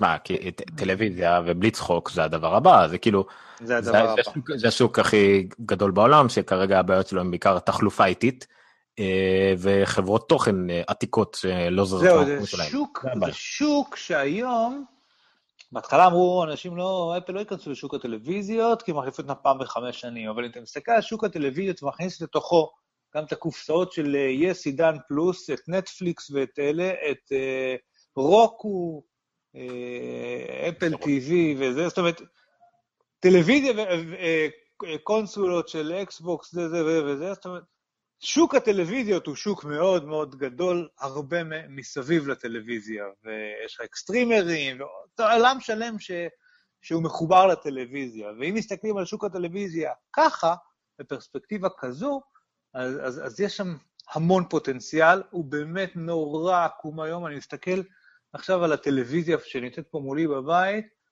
אין לי מקום עם כל כך הרבה חוטים בשום מקום אחר בבית. הכל חוטים, מחוברים, מחשמלים, וזה, שישה מכשירים, כל אחד עושה רק פונקציה אחת בצורה די גבוהה, כאילו, זה נורא והיום, ואתה ממשיך לקנות לי כל יומיים וחצי עוד אפל פייר טיווי, פייר טיווי כזה, ורוקו כזה, ואפל טיווי כזה, ופלקס בסוף עושה לך את כל העבודה, כי הם אף אחד לא באמת עושה את העבודה, הם רק עושים לזה, אז, אז כאילו, והפלקס בכלל מנוהל על המחשב, אז זה עדיין מת, כאילו באמת, אני מסכים עם הסטייטמנט שלהם, שכל עולם הטלוויזיה עדיין לא פוצח, מקווה שהם יבואו שם עם משהו משמעותי. anyway, מה שכן הוא אמר, הוא אמר שב-שבעים ושתיים שעות יותר ממיליון כרטיסי אשראי הוכתבו באפל פיי, דיברנו על זה קודם, ושכמובן עם הזמן המוכרנים ישרו קו. זה בתגובה ל-סי וי אס ווולמרט וכל זה. כן, כן. בעיקר זה מה שלקוחות רוצים. זה אומר שלא יהיה להם ברירה. זה התגובה החלבית שלו לעניין. הקץ בהקיפים את גוגל על נושא הפרטיות, אמר אנחנו משאירים את נושא איסוף המידע ללקוח לאחרים. שזה סוג של קיצה ישירה לגוגל, למרות שהוא לא נקב בשם. דרך אגב, אני רוצה שנייה לעשות פאוזה למשהו שהיה מיני מיני מיני מיני שערוריה כשיצא יושם איתי, שטענו שבגלל כל האפשרות ספוטלייט החדשות והכל, אפל אוספת מידע ומעבירה לשרתים, אין אותו איזה גם, מי זה היה? לא זוכר, זה עיתון גדול יחסית, וול סטריט נראה לי, וטענו על זה, ואז פתאום יהיה, מה, גם אפל אוספת מידע ומעבירה ואוגרת, זה התפוצץ כל כך מהר הבועה הזאת, זה המדהים שזה היה למשהו כמו שתים עשרה שעות, שיפור חם שכולם, אתה יודע, ניו יורק טיימס כבר התלבש על זה, כי ניו יורק טיימס אוהבים לקטול את אפל בנושא הזה, ואז פתאום הוציאו כאילו, תראו, זה היה מסמך של אפל, הם הוציאו אותו כבר, עוד לפני שפרסמתם, זה שמפרט בדיוק מה הם עושים, וזה מגוחך, כאילו שום דבר לא נשמר יותר מרבע שעה, או, או משהו כזה, או אנונימי, דבר, כאילו דברים פסיכיים שאני כבר חושב, למה אתם עושים את זה? תשמרו את המידע שלי, זה רק יעזור, אני, כאילו תשו, תשמרו, תשתמשו בזה, ופשוט הם עושים הכל כדי להיפטר מהמידע עליך כמה שיותר מהר, לשמור עליו כמה שיותר אנונימי, כמה שיותר מנותק, שזה כבר נהיה מגוחך, אנשים עדיין מנסים לטעון כאילו נגדם בקטע הזה. דרך אגב, עוד אנקדוטה אה, מעניינת לגבי אפל פיי, זה שכתוב פה שיש מה שנקרא אלי פיי של אליבאבא. נכון. אחרי ויזה ומאסטריקארד שירות התשלומים השלישי בגודלו בעולם, וגם מנכ"ל אליבאבא אמר איפשהו שהם רוצים שת"פים מאפל פיי, מה שלדעתי, קודם כל טים קוק אוהב את סין מאוד, ולדעתי אליבאבא זה מפלצת, ראינו את זה ב-איי פי או הכי גדול אי פעם בהיסטוריה, שת"פ כזה לוקח את כל הדבר הזה לעוד שלב אחד קדימה. נראה לי אבל שזה יהיה, אתה יודע, א' כל בגלל שאלי פיי זה בעיקר וירטואלי, זה בעיקר יהיה כנראה להכנסה לאפליקציות וכאלה, כמו שזה בטארגט. אבל הרבה מהקניות נמצאות ככה, גם אמזון לדעתי. דרך אגב, לאלי באבא הם לא תומכים בפייפל, למשל. אין בכלל, כמעט לשום דבר סיני, אין פייפל. וזה למשל, רק הם ישירות דרך גוגל, דרך מאסטרקארד, ישירות דרך ויזה, או ישירות דרך דברים סינים, או דבר שלהם, או דרך אליפיי. אז אם הם יכניסו גם את אפל הקלחת הזאת, בתור משהו מערבי, שמנותק ישירות מכרטיסי אשראי, כי אתה לא צריך לזכור והכל, זה כן, זה יכול להיות פוש רציני, אני בטוח אשתמש בזה, כי אנחנו, אני כל פעם מתבייש מחדש, להכניס את כל הפרטים של המאסטרקארד, ופה, ולך תדע למי זה הולך, מה קורה עם זה, וזה סין, אז זה באמת פוש רציני. אז אני אגיד לך עוד משהו. מכה חזקה לפייפל, מכה מאוד חזקה לפייפל. שאם אני לא טועה, גם קראתי איפשהו שאמזון אמרו שהם שוקלים ברצינות או משהו להכניס תמיכה לאפל פיי? זה לא אמזון ישירות, אני לא יודע אם זה יגיע לאפליקציה שלהם, לא יודע, אבל זה כן יגיע לכרטיס אשראי שלהם, כי זה פחות או יותר, זה כרטיס אשראי רגיל של ויזה וצייס, פשוט עם לייבלינג של אמזון, כי כרגע הכל... כרטיס אשראי שהוא גם כרטיס מועדון לא נתמך כרגע באפל פיי, מלבד דברים בודדים, ואמזון יהיה כנראה זה שיתמך בו, וזה אחלה כרטיס, דרך אגב, למי שקונה הרבה באמזון, ועכשיו אולי גם יוכל להשתמש באפל פיי, זה לענות מכל העולמות, זה שבבה לגמרי. והמשמעות של זה, היא שכמו אליבאבא, גם אמזון לא תומכים בפייפל, נכון. וגם שם, תוכל לקנות עם אפל פיי, ולא תוכל לקנות עם פייפל. וגם זה עוד ריטיילר סופר דומיננטי, כמו שדיברנו עליו קודם. בקיצור, הכניסה שלהם היא מטורפת לעולם שהם לא היו קיימים בו לפני עשר דקות. זה משהו מרשים מאוד. אז כן, טים קוק אמר גם בראיון שהאייפוד, שהשעון יצריך טעינה יומית, זה כבר לא איזה משהו שהוא אמר כדרך אגב. הוא אמר את זה כאילו אתם תשתמשו בו כל כך הרבה שכנראה תצטרכו ל... זה מה שהוא אמר בקינות, אבל פה הוא אמר את זה קצת יותר בוטה. כן, זה מין מוצר שצריך טעינה יומית. אבל בסדר, לא ציפינו לאחרת כנראה, רק נקווה שהטעינה מאוד נוחה, ואני מקווה גם שהטעינה הזאת תגיע לאייפונים בקרוב, שהטעינה הזאת מאוד נוחה, ובאמת כאילו יהיה פשוט לעשות אותה, או שיש גם זו לקנות עוד אחד או שתיים כאלה, כי זה הולך נורא לעצבן. וכנראה הפריט מידע הכי שולי ופיקנטי שיצא מזה, ששאלו אותו על האייפוד קלאסיק. למה אפל הפסיקה למכור את האייפוד קלאסיק מ-שישים ג'יגה? התשובה שלו הייתה, כי פשוט לא נשארו חומרים הם לייצר אותו. כן, יש חלקים שנהיו אבסוליט, זה אומר אבסוליט שהספק הפסיק לייצר אותם, ופשוט לא היו להם את החלקים הדרושים כדי להמשיך לייצר את הדבר הזה. דרך אגב, זה רק מראה, על החיבה הנורא עמוקה שיש להם למכשיר הזה, היה להם קשה להיפרד ממנו. יש את קירק מקלרנד, לא זוכר איך קוראים לו, הוא האייטונס גאי של מקוולד, שאלף כל הוא כותב מעניין, אבל הוא קצת מאוד ניצי כלפי אפל בצורה מעצבנת, אבל לא משנה, הוא מאוד אוהב את אפל, הוא החזיר למשל את האייפון שש שלו, וחזר ל-חמש אס, כי זה היה גדול מדי, או כל מיני, קצת אולד פשן כזה, אז הוא גם כתב על זה למשל, שזה קצת נשמע לו כמו שטויות, הם לא יכלו לשים אס אס די של מאה עשרים ושמונה ג'יגה בפנים, לא יכלו לשנות דברים טיפה, וגם זה פחות עניין אותי, כי די, תירגע, שחרר, אלא פשוט אומר, זה עדיין, הוא ציין את זה, שזה עדיין אחד מהחמשת נגני מוזיקה הכי נמכרים באמזון, מהרגע שהוא יצא. הקלאסיק? כן, כבר בחמש שנים האחרונות, הוא עדיין אחד מהחמש נגני מוזיקה הכי נמכרים באמזון. אתה יודע, זה כנראה שהראשון הוא אייפוד נאנו, ואחריו אייפוד טאץ, ואז אייפוד שפל, ואז אייפוד קלאסיק, כן? ואולי בחמישי יש לו איזה נגן צד ג' זון. אז כאילו בסדר, אבל עדיין הוא נמכר בכמויות נאות, אבל כנראה שלאפל באמת לא ברירה, ובאמת אין טעם לעוד פרודקט ליין שמוכר אולי אולי ארבעה מיליון או שלושה מיליון בשנה, עד כדי כך ששנה הבאה הוא כבר לא פרודקט ליין משלו, שנה הבאה הוא מקבל, הוא יהיה תחת others, הוא כבר לא, לא יהיה אייפוד יותר, יהיה others. באמת? כן, גם השעון יהיה ב-others, אתה יודע, בינתיים לפחות, בהתחלה השעון עדיין יהיה ב-others, בעיקר בגלל שלא יהיו מספיק מחירות ממנו כדי, כאילו, טכנית לא יהיו, כי עד שהוא יצא, בשביל להצדיק קטגוריה. אה, כלב, זה גם חלק מהאפקטים. כן, זה מה שקורה שעוברים את שתים עשרה וחצי בלילה אנשים. כן, יאללה. היה... לא, לא, היה רק משהו מהדוח שנתי, שזה לא מעניין כל כך חוץ מזה, הבדל שהרכישות מוזיקה ירדו ב-שלושה עשר אחוז, אין ערך לקנות את ביץ ב-שלושה מיליארד, אלא שתקציב ה-אר אנד די, אהוב עליך. שוב, יש אנשים שאוכלים את הכובע עכשיו, גם אנחנו ביניהם לא כך הבנו את ביץ בהתחלה, ועכשיו לאור הנתונים האלה, שהם כנראה ראו את זה שלהם, את ההתחלה, הם כבר צפו את זה קורה, יש באמת הרבה מאוד היגיון בלקנות שירות סטרימינג כזה מהטובים, להטמיע אותו איכשהו, בקיצור, ביץ נראה פתאום הרבה יותר הגיוני.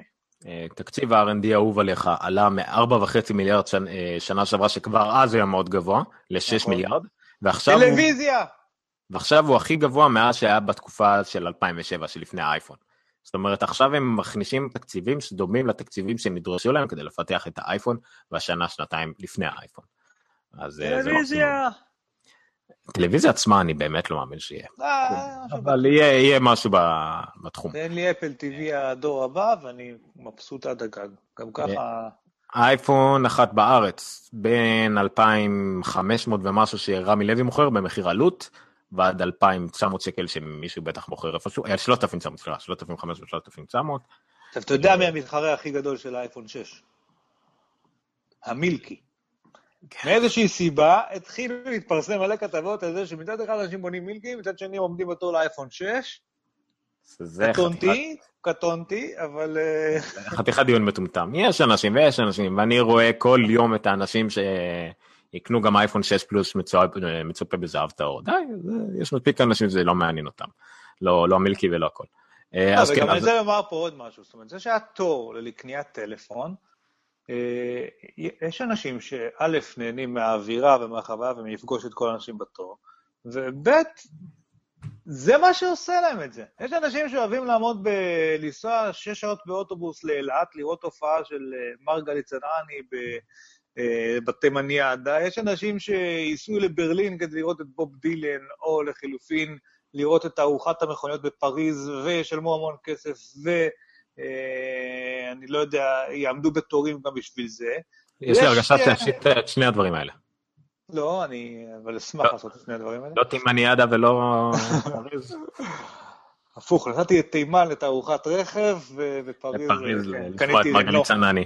כן, בקיצור, יש אנשים שמה שעושה להם את זה, זה טכנולוגיה, אני לא, באמת לא רואה בזה שום בעיה, לא בתורים שיש בכניסה, בתורים, אתה יודע, בהשקות האלה בניו יורק, לאייפונים וזה, אני לא חושב שזה אומר שום דבר על הדור הזה, זה לא משהו יותר חומרי, זה לא משהו יותר סגידה למותגים, זה לא, גם לסגוד לבוב דילן זה לסגוד למוצג, וזה נהדר בעיניי, הוא אחלה מותג, אני אשמח שיש כאלה.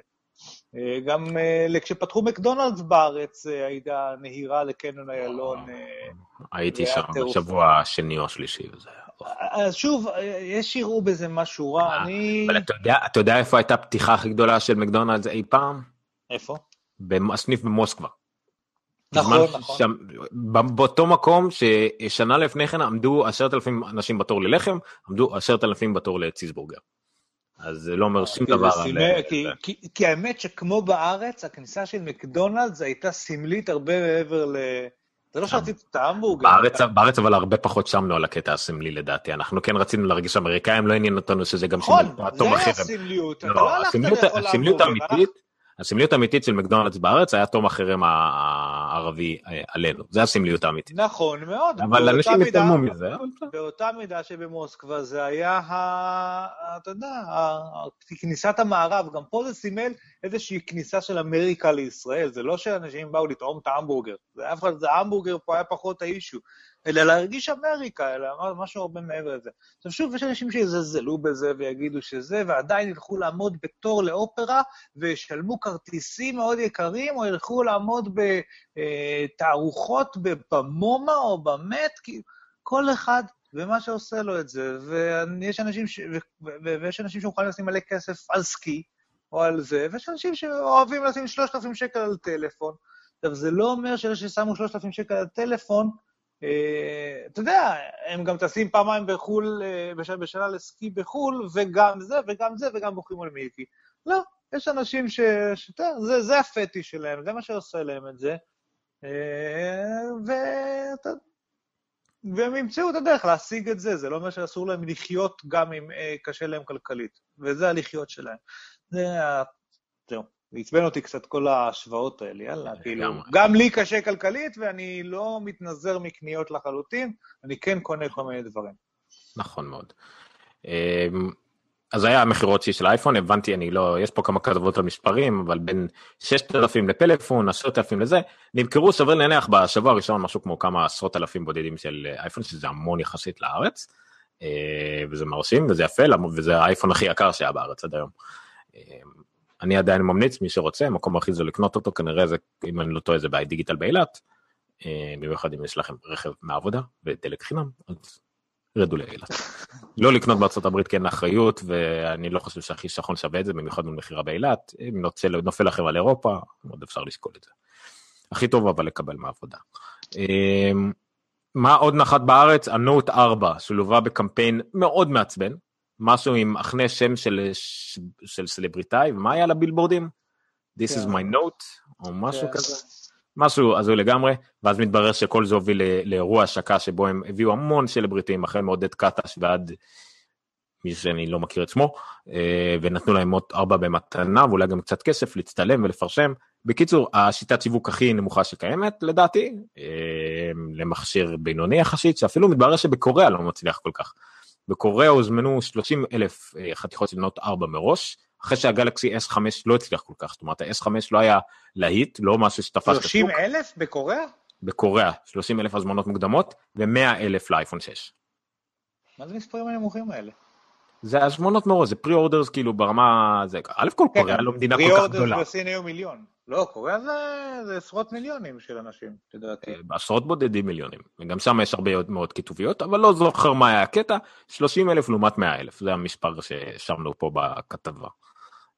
וזה גם מצחיק, אבל זה פעם ראשונה שזה קורה, עדיין לסמסונג יש שישים וארבעה אחוז בקוריאה, לאפל שישה אחוז, אז והיא רביעית או חמישית. לא, בסדר, עזוב, קוריאה היא מדינה, שכל מה שאתה רואה לנגד עיניך שם, לא משנה איפה אתה הולך ומה זה הדבר שאתה רואה, הוא made in Korea. המזגן, המעלית, המשקוף, החלון, המכוניות, הכל הוא made in Korea. תרבותית. נכון. הם לא פתוחים כל כך הרבה, גם בי אם דאבליו ומרצדסים, לא תראה שם הרבה ברחוב, יש מכוניות יוקרה קוריאניות, של סמסונג ושל כל מיני אחרים, וכמובן יונדאי וכל אלה. זה משהו, קוריאה היא מדינה מאוד מיוחדת בקטע. נכון, משהו כמו מדינה עם הרבה אויבים משביב, שהתקדמה הרבה מאז עצמאות די מאוחרת, ומזכירה מאוד מדינה אחרת, אבל שלא עשתה עם זה ביותר מדי. למרות שהדגמתי לך את המכונית ספורט הישראלית הסופר מצליחה שכולם הללו אותה ואז הפסיקו לייצר אותה אחרי מאתיים ושמונים חתיכות כי לא ידעו איך לייצר אותה בכמויות כאלה. סברה, סברה. סברס, בואו נקרא לילד בשמו. עוקצני מבחוץ ורח מבפנים, אבל לא ממש. כי זה פלסטיק ישראלי. מה עוד היה לנו שם? אז זה על קוריאה. וזהו, היה עוד איזה משהו בארץ שרציתי לדבר עליו, אבל לא נראה לי, נראה לי שהוא התמסמס לו פה איפשהו. יש כל מיני מהפכות טלוויזיה שמתקרבות בארץ, ואני כל פעם משמן לעצמי כתבות על זה, אבל עוד נדבר על זה. בא להיות גם חלק מהמהפכה הזאת. אני גם רוצה להיות, לקבל סוף סוף כבר את הפייבר שלי. טוב, כמה טיפים נרות עליהם? תדבר על איזה טיפ אני מביא כדי להדגים את הפקסל מיתור. טוב, שנייה. טוב. טיפ ראשון הוא אתר שקוראים לו פאונדיישן דוט בי זד.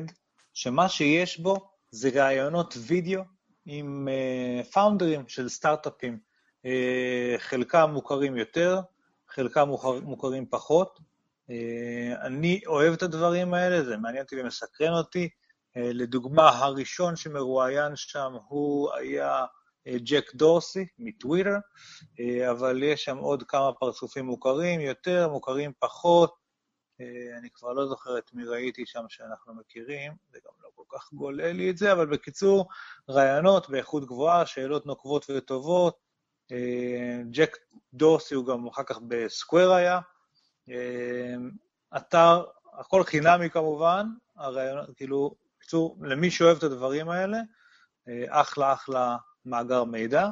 בזמן שעומר מתכונן, אני אמליץ על עוד שתי המלצות קטנטנות. פוטומאס יצא שבוע גם כן. פוטומאס היא אפליקציה שבה מצלמים משוואות, פשוט מראים עם הטלפון איזושהי משוואה, ולא רק שהוא נותן את התשובה הסופית למשוואה, הוא גם מראה את, לוחצים על סטפ, שהוא מראה את כל הדרך לפתרון המשוואה. לדעתי בזאת בוטל תיכון, הצורך בתיכון. עובד מדהים, גם עושה מין או סי אר מאוד מהיר, גם מראה את הצעדים בצורה מאוד אינטואיטיבית, יש גרסה חינמית, יש גרסת פרו, אני כבר לא זוכר מה ההבדל ביניהם, אבל גם אם החינמית לשחק זה משהו מרשים מאוד לראות, וואו, הלוואי והיה לי את זה פעם, ומצד שני, הילדים של היום לא, לא הולכים לדעת לחשב שום דבר. ועוד אפליקציה קטנה ונחמדה שקוראים לה Elevate, לכל אותם מקרים שבהם אתם בתור לב וצריכים להעביר כמה דקות במשחק, אז uh, uh, להבדיל ממשחקים כמו קנדי קראש וכאלה שסתם לבזבזים זמן, Elevate היא, היא אפליקציה שבעצם אמורה לשפר לנו יכולות קוגניטיביות כאלו ואחרות, על ידי סדרה של משחקים כאלה ואחרים, כל אחד עובד על אזור אחר במוח, ברמות קושי משתנות, מצאתי אותה מאוד נחמדה, יש לה אינטרפייס מאוד נעים, גם בלראות מה עשיתי, מה לא עשיתי, גם באופן כללי המשחקים די קצרים, אין שום בעיה להקדיש לזה כמה דקות ביום, יש לזה אפילו, איך קוראים לזה, דשבורד כזה ב-Today של האייפון, שמראה לי כמה ימים ברצף, מה הציון שלי בכל דבר וכל מיני דברים כאלה, ואני אומר, אם כבר יש לכם כמה דקות ביום, לפחות תשתמשו בהם כדי לשפר משהו, ולא סתם לבזבז אותם, או אפילו לבזבז כמה דולרים בדרך בקנדי קראש וכאלה. אז אלה ההמלצות שלי, foundation.bz, photomath ו-Elevate. ותכף נגמרת לי סוללה באייפד. אני לא מצליח לשתף את מה שאני רוצה לשתף, זה נורא מוזר, זה תמיד עבד. אה, אולי כזה יושם אותי, ומשהו לא עובד לי פה. איזה באסה? איך אני משתף את זה אז? טוב, נעשה משהו כזה. פיקסל מייטור. תראה לנו את המסך פשוט. זהו, זה מה שכנראה. אני שוב לא רואה אותך, אבל... לא, לא, כי אני בדיוק בתהליכים של זה. אה, אוקיי, זה שחור וכוונה. אז ככה, מי ששומע אותנו רק ומי שרואה אותנו, עכשיו בעצם חווים את אותו דבר, שבו אין מה לראות. אוקיי. אם אני אעשה ככה, או ככה. וואו, איזה יום יש לי מחר. יאללה, בואו נצאים. אני לא מבין מה קורה פה, שנייה אחת. אה. אני מנסה שוב. כי זה שווה את זה, נו, רגע. AirPlay. הנה זה מה קורה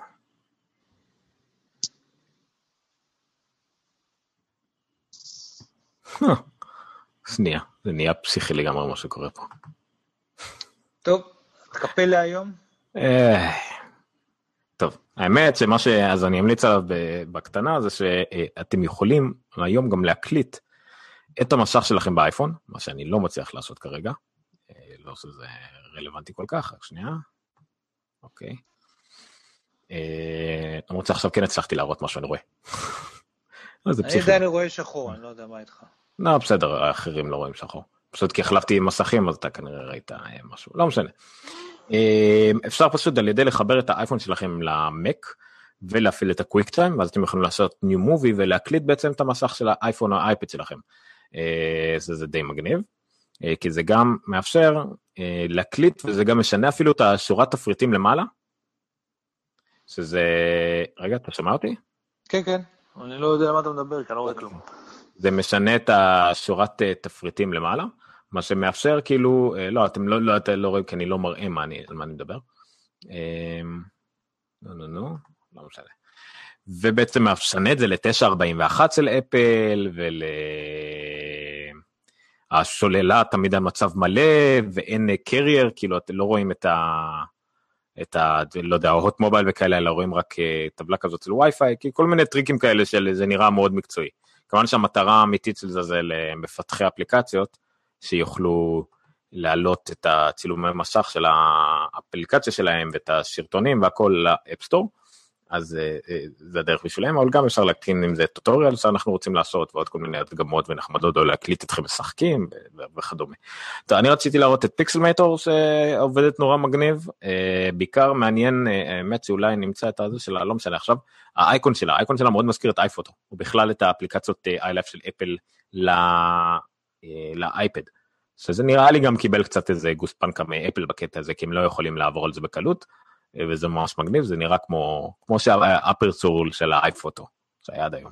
מאוד נחמד, גם הצלחתי להעלים נמלים למשל, למצוא את אותו טריק שראינו במצגת שמעלים עזים, אז אני העלמתי נמלים, שזה מאוד עבד.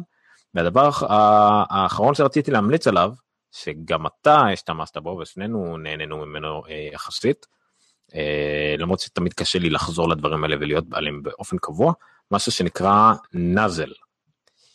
נאזל אה, התגלה לעולם על ידי ג'ייסון סנל פחות או יותר, פעם ראשונה שמעתי שם, אבל אולי גם כתבה יותר ארוכה עליהם, זה הכתבה של ג'ייסון סנל, באתר המעולה החדש שלו, Six Colors. Six Colors. כן. על, no, כן. כן, על נאזל. אה, מה נאזל עושה? נאזל מתחבר לטוויטר שלכם ולפייסבוק שלכם, ומעלה, או, או בפוש, או פשוט אם אתם נכנסים לאפליקציה או לאתר, או אפילו שלכם אימייל, על כל לינק שיותר מ... אתם בוחרים, שניים, שלושה, ארבעה אנשים, חברים שלכם, פרשמו אותו, זאת אומרת, לינק שהם עשו לו קישור מחדש. וזה נורא נורא יעיל, אני אכנס לאתר עצמו. אוקיי, מאוד מאוד יעיל כדי לסנן דברים שפשוט שכולם מדברים עליהם, או דברים כאלה, רק כדי לדעת מה... לא משנה. רק כדי לדעת על מה כולם מדברים וכדומה והכל, וזה ממש מגניב, הנה.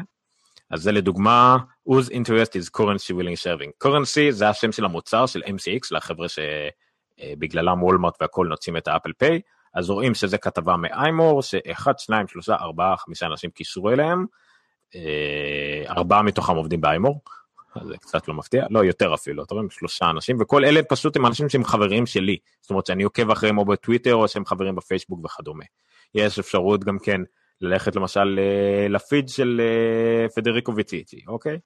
אז רואים את הפיד שלו, שמושש של החברים שלו, למה הם גם קישרו הכי הרבה, אז זה, בואו נגיד, אם אתם, אם אתם חושבים שלכם, אין חברים מי יודע מה בטוויטר, פייסבוק, שהם מפרשים דברים מעניינים, אז אתם מוצאים מישהו שאתם חושבים שאצלו כן יש חברים מעניינים, ועוקבים אחרי הפיד שלו, ורואים שם איזה כתבות קישרו אליו, שזה נורא נורא נורא מגניב, אפשר לקבל גם פושים על זה, זה לא חלוקה לפי נושאים, אלא רק לפי מאמר. זאת אומרת, אם היו שלושה מאמרים שונים על אותו נושא, זה לא ירכז אותם ביחד, לצערנו, אולי זה יבוא באיזשהו עדכון, זה פשוט כנראה מצריך אלגוריתם, או אלגוריתם או, התער, או התערבות אנושית הרבה יותר גבוהה, אבל זה פשוט נורא מגניב. זה סוג של שילוב של, כולם אומרים, ה-אר אס אס מת, ואני מקבל את כל העדכונים שלי מטוויטר ופייסבוק, אבל איך אתם יודעים לסנן את מה שחשוב מתוך הטוויטר והפייסבוק?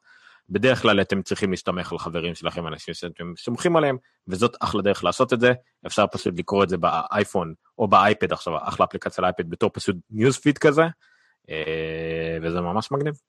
אצלי הכל כמובן כמעט באנגלית, אבל אם אתם עוקבים אחרי הדברים בעברית, אתם תראו חדשות ישראליות, דברים כאלה, אני מאמין, בדיוק באותה מידה. יש גם אפשרות לראות, כאילו, friends of friends, ואז זה מגיע לקצת אה, רמה מטורפת, כמו פה, רואים למעלה, ניוז, אה, אני לא בטוח שכולם ראו את זה, וזה נורא מבאס אותי, מקווה שכולם ראו את זה. ניוז פרונט. לא, כן, כן, רואים, רואים. כן, אז זה אתה, לא יודע אם כולם. אני תמיד מבולבל מאיך שהם עושים את זה. ניוז פרום friends of friends, ואז אה, רואים, כאילו, קצת יותר רציני, עשר אנשים, כישרו שתים עשרה אנשים. קיצור, אחלה דרך לחדשות, אם, שוב, אל תיבעלו מזה שהכל באנגלית, אבל אפשר גם, אם אתם מוכבים אחרי דברים בעברית, אז בין הסתם שזה בעברית. וזהו, נראה לי להיום מבחינת ההמלצות, מבחינת הכל, עברנו על הכל. צריך חמישה אחוז או ארבעה אחוז סוללה, אז צריך להגיד לה טוב מה יהיו. אין בעיה, עניינים לוגיסטיים אין לנו הרבה, אנחנו מקווים שבוע הבא, כנראה לא נהיה באולפן, מקווה שעוד שבועיים, אנחנו שוב נהיה פה שבוע הבא, מצטערים שאנחנו לא מפרסמים מדי או הכל, אנחנו פשוט שמים הרבה יותר משקל על ההכנות ועל ההכנה לאולפן, ופחות על לפרסם את זה כאירוע חי. כנראה גם חלק מהדברים השתנו, וזה לא יהיה יותר גוגל הנגאוט, זה יהיה כנראה יוטיוב לייב, אנחנו עדיין עובדים על זה, זה לא ישנה הרבה מבחינתכם, אנחנו עדיין נעבוד על כל האלמנט האינטראקטיבי. זהו, תיצרו איתנו קשר, אפשר לשלוח מיילים ל-noncast at geekster dot co dot il, אפשר לראות אותנו כל שבוע בשידור חי ב-geekster dot co dot il slash noncast live, נונקאסט הום זה הבית שלנו לכל שאר הפרקים, פשוט תחפשו נונקאסט.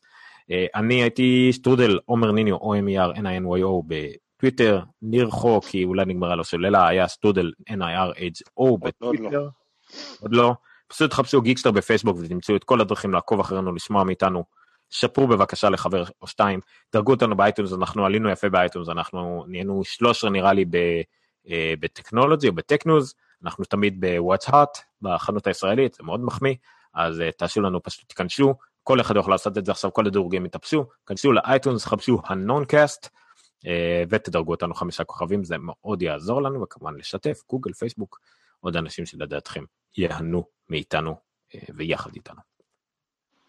משהו להוסיף לאומניר? לא, תודה. מעולה, זה היה קצר ולעניין לדעתי, כמה זמן תוכנית, שעתיים וחצי, בקטנה, יהיו חוזרת רק בארבע בוקר הביתה, יאללה בסיבה, יאללה, לילה טוב לכולם, תודה רבה, תצטרפו אלינו, בנונקאסט, תודה שהייתם איתנו, וסטופ ברודקאסט.